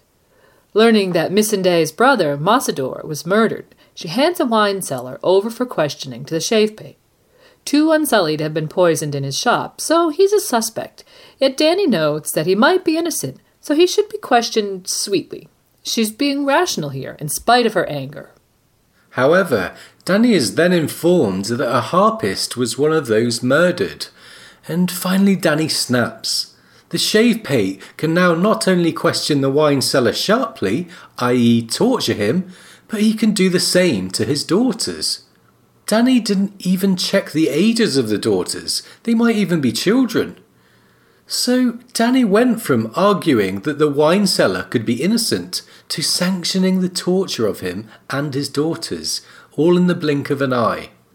Yeah, Dany is reacting out of anger. She has these two sides to her personality. She can be so empathetic, but also very aggressive. And it's the mix of the two in her personality which make her such an interesting character. We wonder if the connection of the harpist to her brother Rhaegar, who was also a harpist, might have had some effect here. In any case, we can see here that as a ruler, her aggressive side can betray her empathetic side in going against her core moral principles. And Dany must be afraid to leave the city and help Astapor, which really needs help, at least in part, because she fears what the sons could do if she left the city with her troops. So we see for the first time how Dany is in a dilemma. She is trapped. Okay, let's look at Astapor, another huge problem. Dany has really upset the balance of power in the whole region. Not only is there internal conflict, but she now has enemies all around. Astapor became a slaver city again as soon as her back was turned. The city's class system was spun on its head, with the masters and slavers simply changing places. So Astapor is aggressive towards Yunkai and now has a war to deal with. Dany can't come to the rescue, as she later notes, if I had marched to Astapor, I would have lost Meereen. The Astapori suffer tremendously. There's starvation, cannibalism, and the outbreak of disease. With Astapor brought low, Yunkai now becomes a threat to Meereen, as it means they can march to her without Astapori interference. And this is really the start of the Battle of Fire, which we covered in the last episode. Right, and remember that disease was driven north by the Yunkai, leading to the arrival of the Pale Mare outside of Meereen's gates. It's a horrible chain reaction. One problem feeds another as the diseased Astapori starve outside her walls, and Yunkai teams up with other factions and places she's inadvertently upset, such as Tolos and Mantarys. Dany experiences firsthand the horror created as a result of her sacking of Astapor. Yeah, and Dany says she gave these people freedom, which is true. However, and this is something last episode's guest Brynden BFish has mentioned, Dany didn't leave a portion of her force in Astapor to defend the new regime she installed. It was naive to think such a quick change in culture was possible without the assistance of a solid force. As an Astapori petitioner tells her, you gave us death, not freedom. And not only that, but Dany didn't really overthrow Yunkai properly. It's no surprise that they've regrouped and now oppose her. It says, she was coming to regret leaving the Yellow City untaken after defeating its army in the field. So again, we see that the roots to Dany's problems really lie with the manner in which she conquered. It's sometimes said that Dany is a better conqueror than ruler, but on closer inspection, we're beginning to see that the two are inextricably linked, and that the seeds of her current dilemmas grow from her conquering phase. Okay, so huge problems with Astapor and Yunkai, atrocities, and the threat of a large scale war with a city that had not long ago bent the knee. Now let's look at yet more problems from the list of 10 we gave. Another huge one is trade. It says Meereen's trade had dwindled away to nothing since she had ended slavery.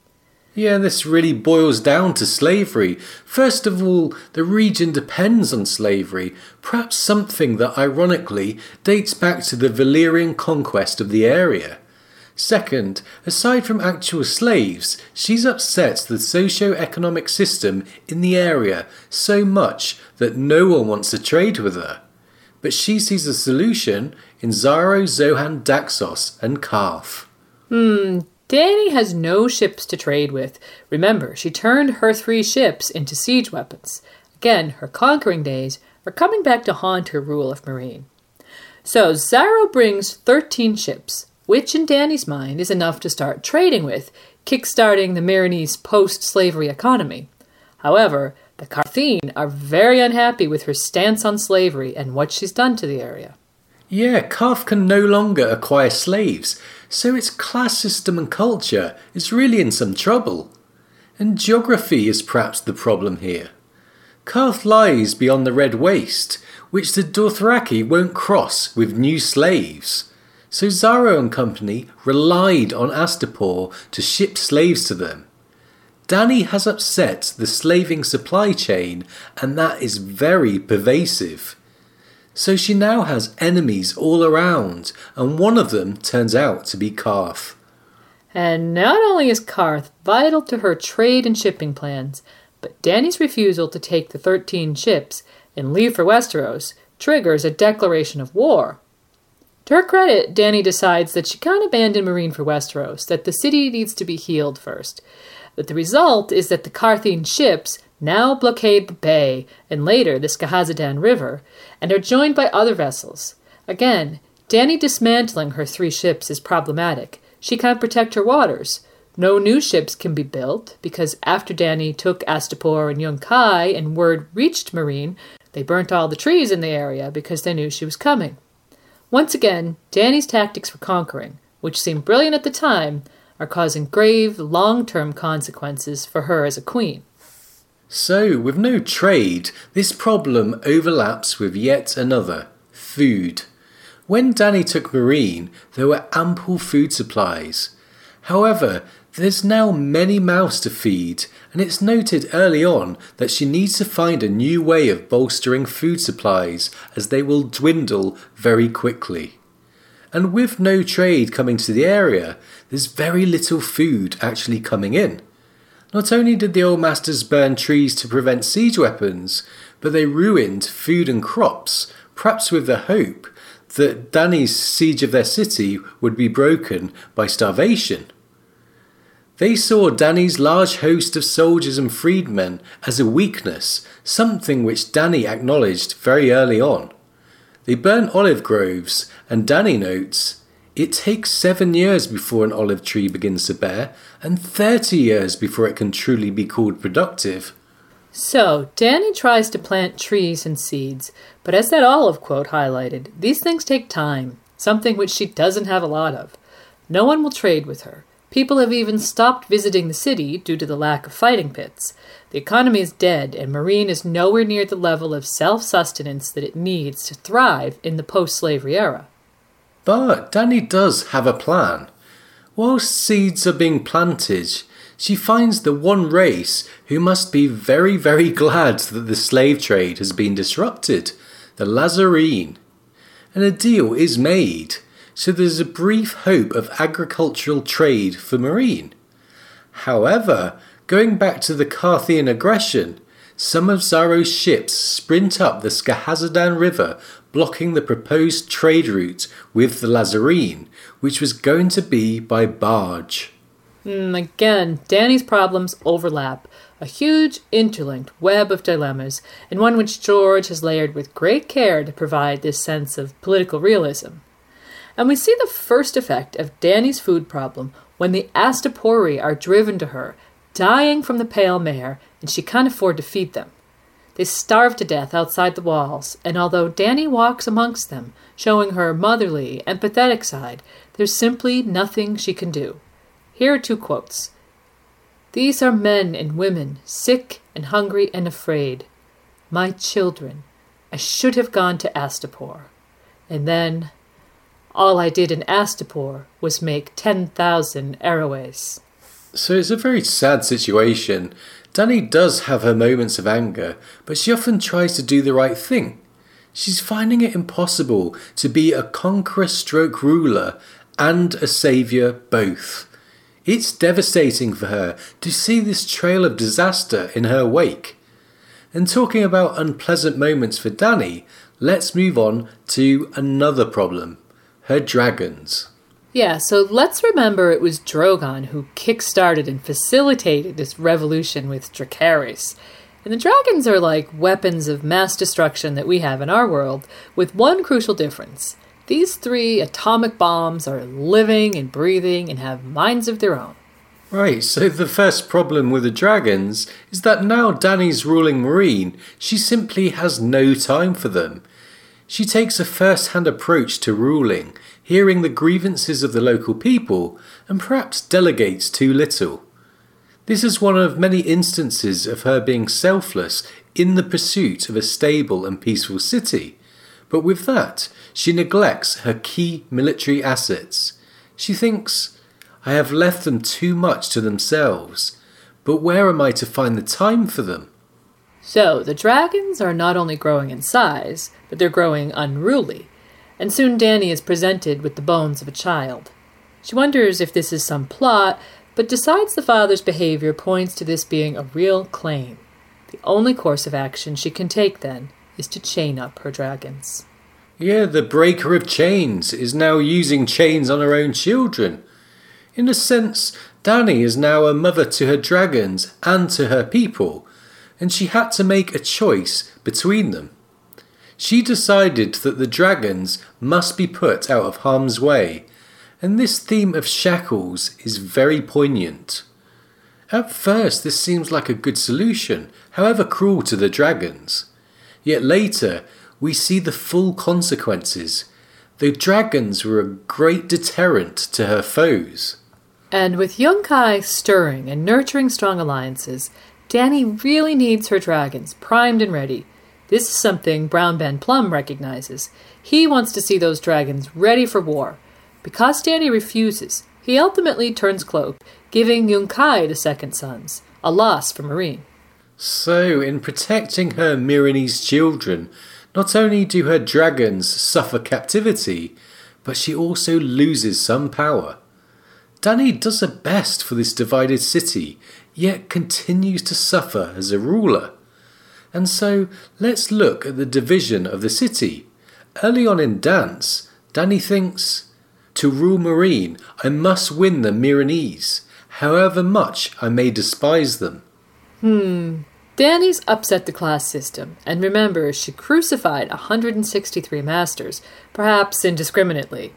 She battles to uphold her stance on slavery, sometimes with both masters and former slaves doing what they can to reinstate old dynamics.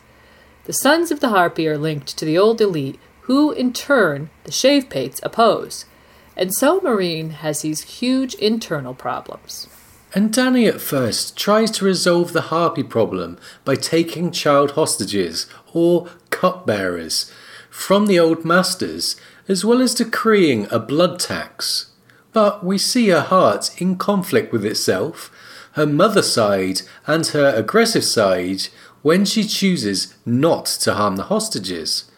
This was a victory for her opposition in a way, but not one that we can blame her for. Yet another catch 22. In search of peace, and an answer to almost all of the many intertwining problems we've highlighted, Dany decides to marry Hizdahr zo Loraq, despite being in love with the blue bearded charmer Daario Naharis. It says, My people are bleeding, dying. A queen belongs not to herself, but to the realm. Marriage or carnage, those are my choices a wedding or a war. So here we see that, despite all the flaws of Dany's rule, she's willing to give herself to Meereen, to give everything she can. No one can deny that her idea of ruling is to put the people first. And the wedding came with yet more compromises to her rule and ethos. Yunkai is free to slave again and sets up a human market right outside the Meereenese walls. Plus, the fighting pits were reopened, where men tear each other apart for the amusement of onlookers. Dany's dreams of a slaveless bay are further crushed under the weight of politics and complications.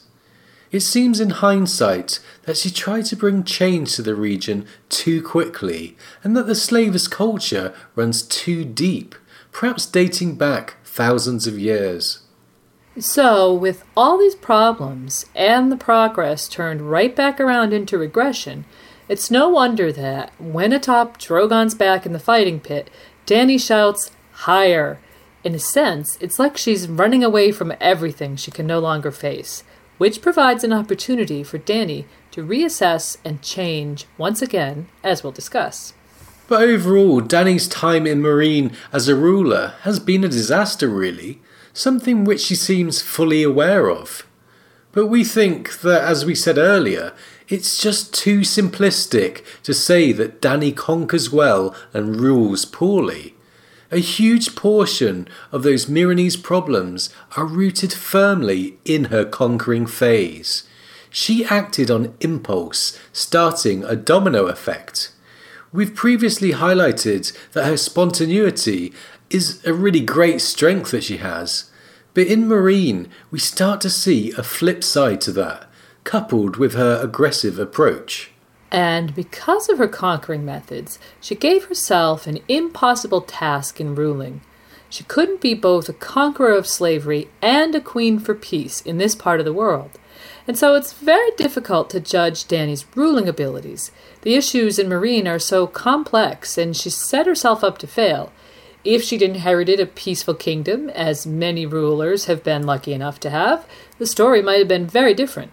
Yeah, we think it might, but many of Dany's poor decisions were actually catch 22s. She was bound for failure, whatever she'd done as Queen of Meereen, we think. And so here we see that you can't just divide her conquering and then her ruling. They are part of a whole, and things that seemed at one point like great conquering strategy later had devastating consequences for her rule and for her people. And so we get to the heart of the problem. When Aegon I invaded Westeros, ruled and started a lasting dynasty, it seemed he planned the whole thing well in advance. For starters, Aegon knew Westeros. There's evidence that he visited Old Town and the Arbor and maybe Lannisport as well before the conquest. The painted table, that remarkable piece on Dragonstone that represented every river, town, and castle in Westeros, was made at his behest in the years before the conquest. When a proposal to wed the daughter of King Argilac Durrandon of Storm's End to Aegon's friend and possible half brother, Orys Baratheon, was rejected with scorn, Aegon summoned all of his friends and bannermen to sit in council with him and his sister wives.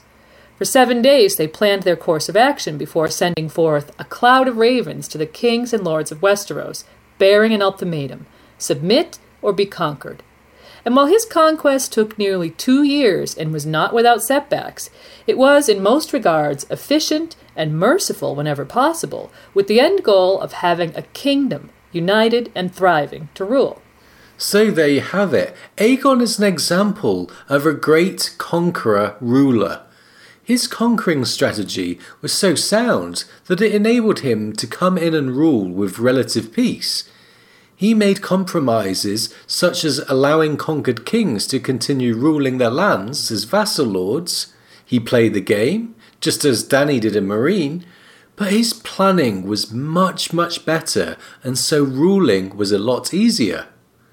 And Aegon used his force multiplier, his dragons, to great advantage something Dany was at first unable, due to their youth, and later unwilling to do. In addition, Dany was new to the area. She didn't think much further than the conquering itself, and so made huge errors in the aftermath with both Astapor and Yunkai, leaving one unguarded and one, as she herself put it, untaken. Yeah, so Dany's downfall here is that she wasn't thinking of the long view from the offset as Aegon did.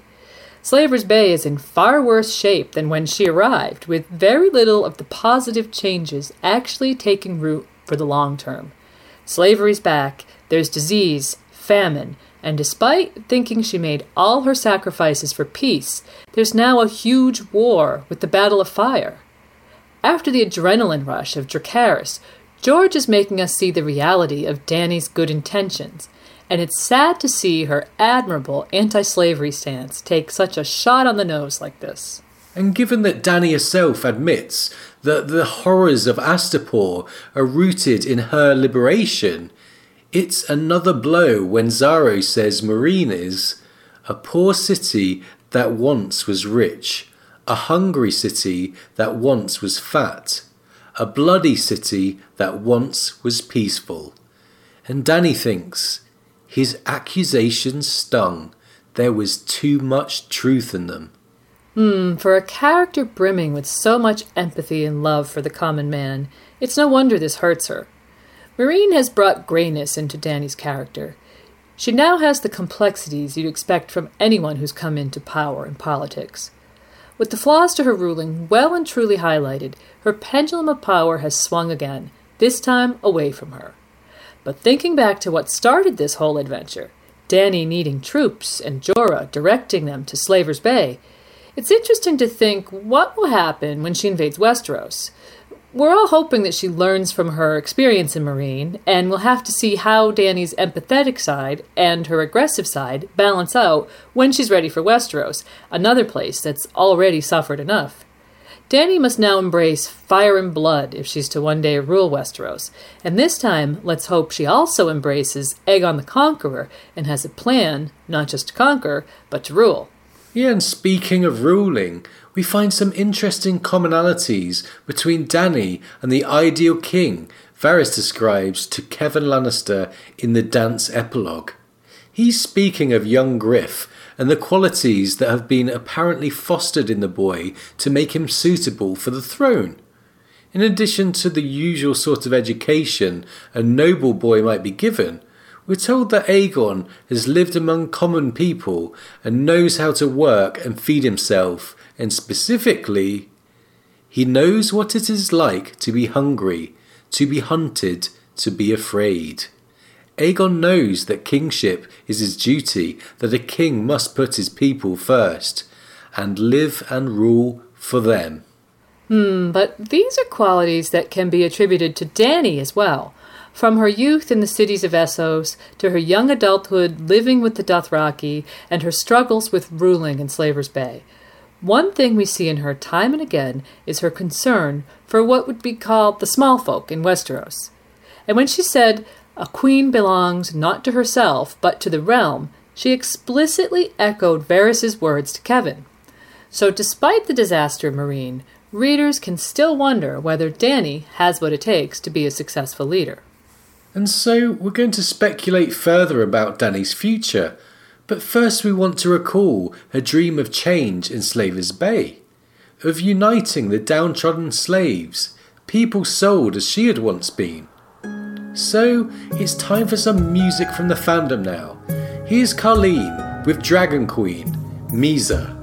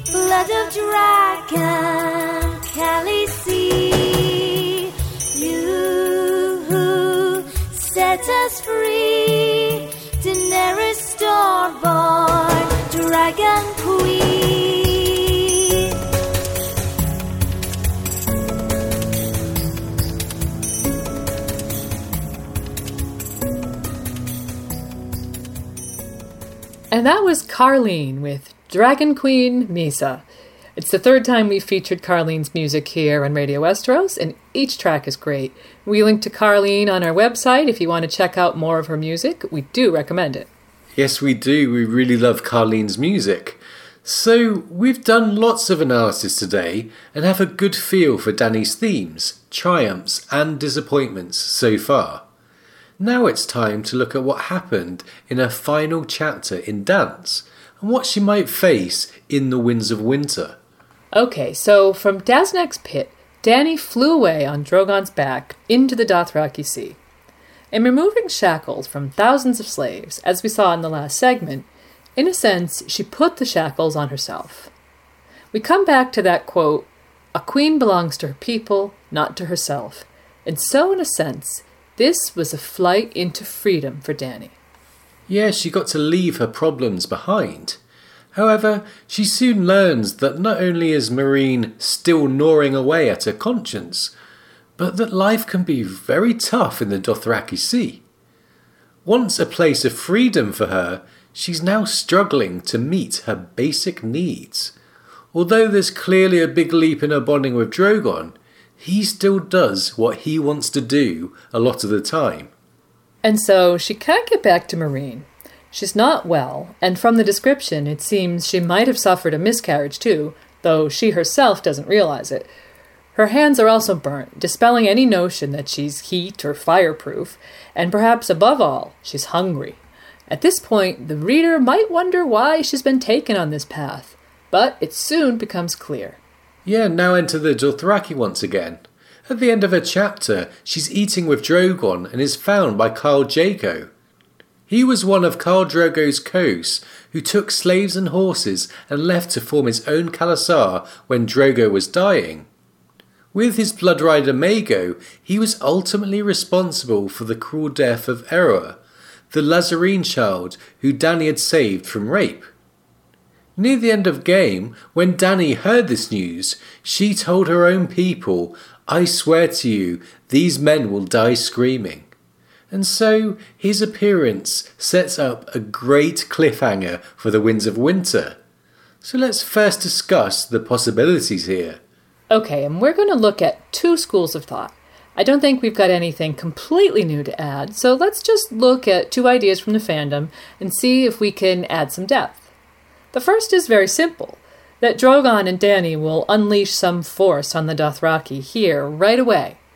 Then Dany will take over the Khalasar and head to Vaes Dothrak, perhaps deciding she needs an army. And the other idea we want to talk about is that Drogon flies away. At the start of the chapter, it's pointed out that Drogon more or less does what he wants, and every night he has a routine of flying home when it gets dark. It says, And no matter how far the dragon flew each day, come nightfall, some instinct drew him home. His home, not mine, is what Dany thinks. And just before she sees Jhaqo, it's noted that the western sky had turned the colour of a blood bruise. Right, so it sounds like dusk with the sun setting in the west. And it also says that there are burn marks all around the ground near Dany. Drogon feeds here. Drogon has come this way before, she realized, like a chain of grey islands, the marks of his hunting. So, does Drogon come here to feed, then fly off home when it gets dark? If so, this could mean bad news for Dany. She could be taken captive and taken back to Vaes Dothrak. Remember that by Dothraki traditions, Dany should have been taken to join the crones upon Drogo's death. Yeah, and we're actually conveniently reminded of this tradition when Dany first sees a Dothraki scout. It says, if he found her there, he would kill her, rape her, or enslave her. At best, he would send her back to the crones of the Dosh Khaleen, where good Khaleesi were supposed to go when their khals died. And this would mean complete and utter disempowerment for Dany. something George might like to do to her before, well, giving her a huge Dothraki army. Drogon could show up at Vaes Dothrak later and display his powers there, for example. And this idea has a lot more tension and complexity than Dany simply roasting Jhaqo and taking over his khalasar. But there's two schools of thought and more than a few offshoots from them out there. However, one thing they seem to agree upon is that Dany will end up in Vaes Dothrak, and that somehow the stallion that mounts the world prophecy will be fulfilled, something we'll leave to talk about in a future prophecy episode. But that could be the purpose of this journey into the Dothraki Sea, that she gets an army and is now ready to invade Westeros. Yeah, George has indicated that he's been writing about the Dothraki, and also that Dany will embrace fire and blood in the new book, so lots of exciting things to come. So we can't think of any other reason for Dany meeting the Dothraki, if not to unite them to her cause. Now, let's assume she finds a way back to Meereen with a huge horde, ready to embark on the Ironborn and perhaps Volantine ships that will likely be there in Slaver's Bay. Okay, so she has some major decisions to make. Now let's crack some pots and speculate. What is she going to do about Meereen, A huge problem for her. Well, we talked in the last episode about the pale mare and how devastating this disease is. With the Battle of Fire raging and dead bodies being flung around, we think that it's going to spread further and become an even bigger problem. So we were wondering, with George's note that Dany will be more aggressive after her trip to the Dothraki Sea, if she might have to torch the city. Yeah, remember the House of the Undying? Three fires you must light one for life, one for death, and one to love. Well, Mirri's pyre could be the fire for life. And we've wondered, in a kind of crackpot way, if Meereen could be the fire for death. The Great Fire of London in 1666 is credited by some for stopping the plague. So could something similar happen here? Hmm, quite a dark idea for Meereen's fate there. Yes, it's a bit too dark for some people, I think. Well, I mean, she could always move the people over to Yunkai if that city's defeated in the Battle of Fire. And another decision Dany might have to make is if she's to marry Victarion Greyjoy. He might be as dumb as a stump, but he has a fleet, and if he's still around, she just might have to listen to his proposition if Hizdahr's out of the picture. Yeah, that sounds like the worst nightmare for Dany fans. It's a horrible matchup. But then again, on the other side of the coin, how often do we see nice pairings? right. With dragons, the Hellhorn, and Dany presumably needing to get to Westeros in double time, it will be really interesting to see what happens if those two characters meet. And these are just some of the intriguing storylines we're looking forward to seeing unfolding in the Winds of Winter.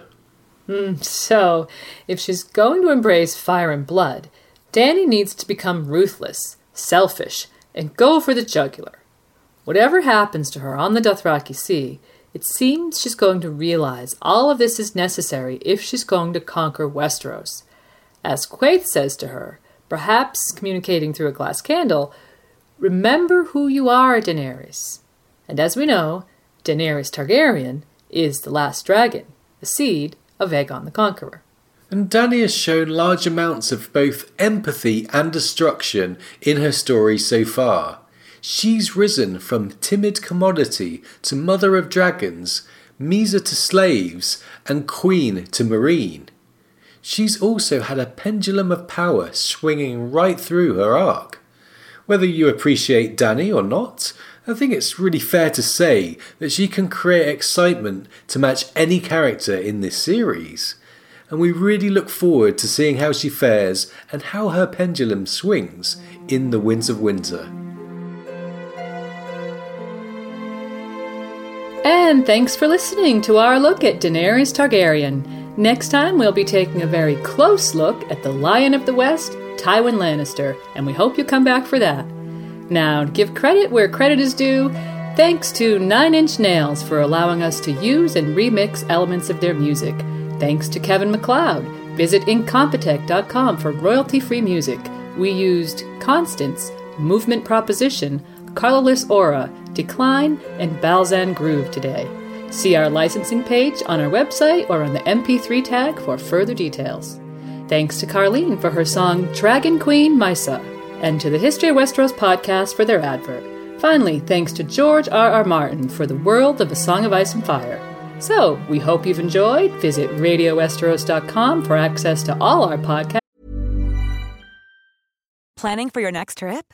Elevate your travel style with Quince. Quince has all the jet setting essentials you'll want for your next getaway, like European linen, premium luggage options, buttery soft Italian leather bags, and so much more. And is all priced at 50 to 80% less than similar brands. Plus, Quince only works with factories that use safe and ethical manufacturing practices.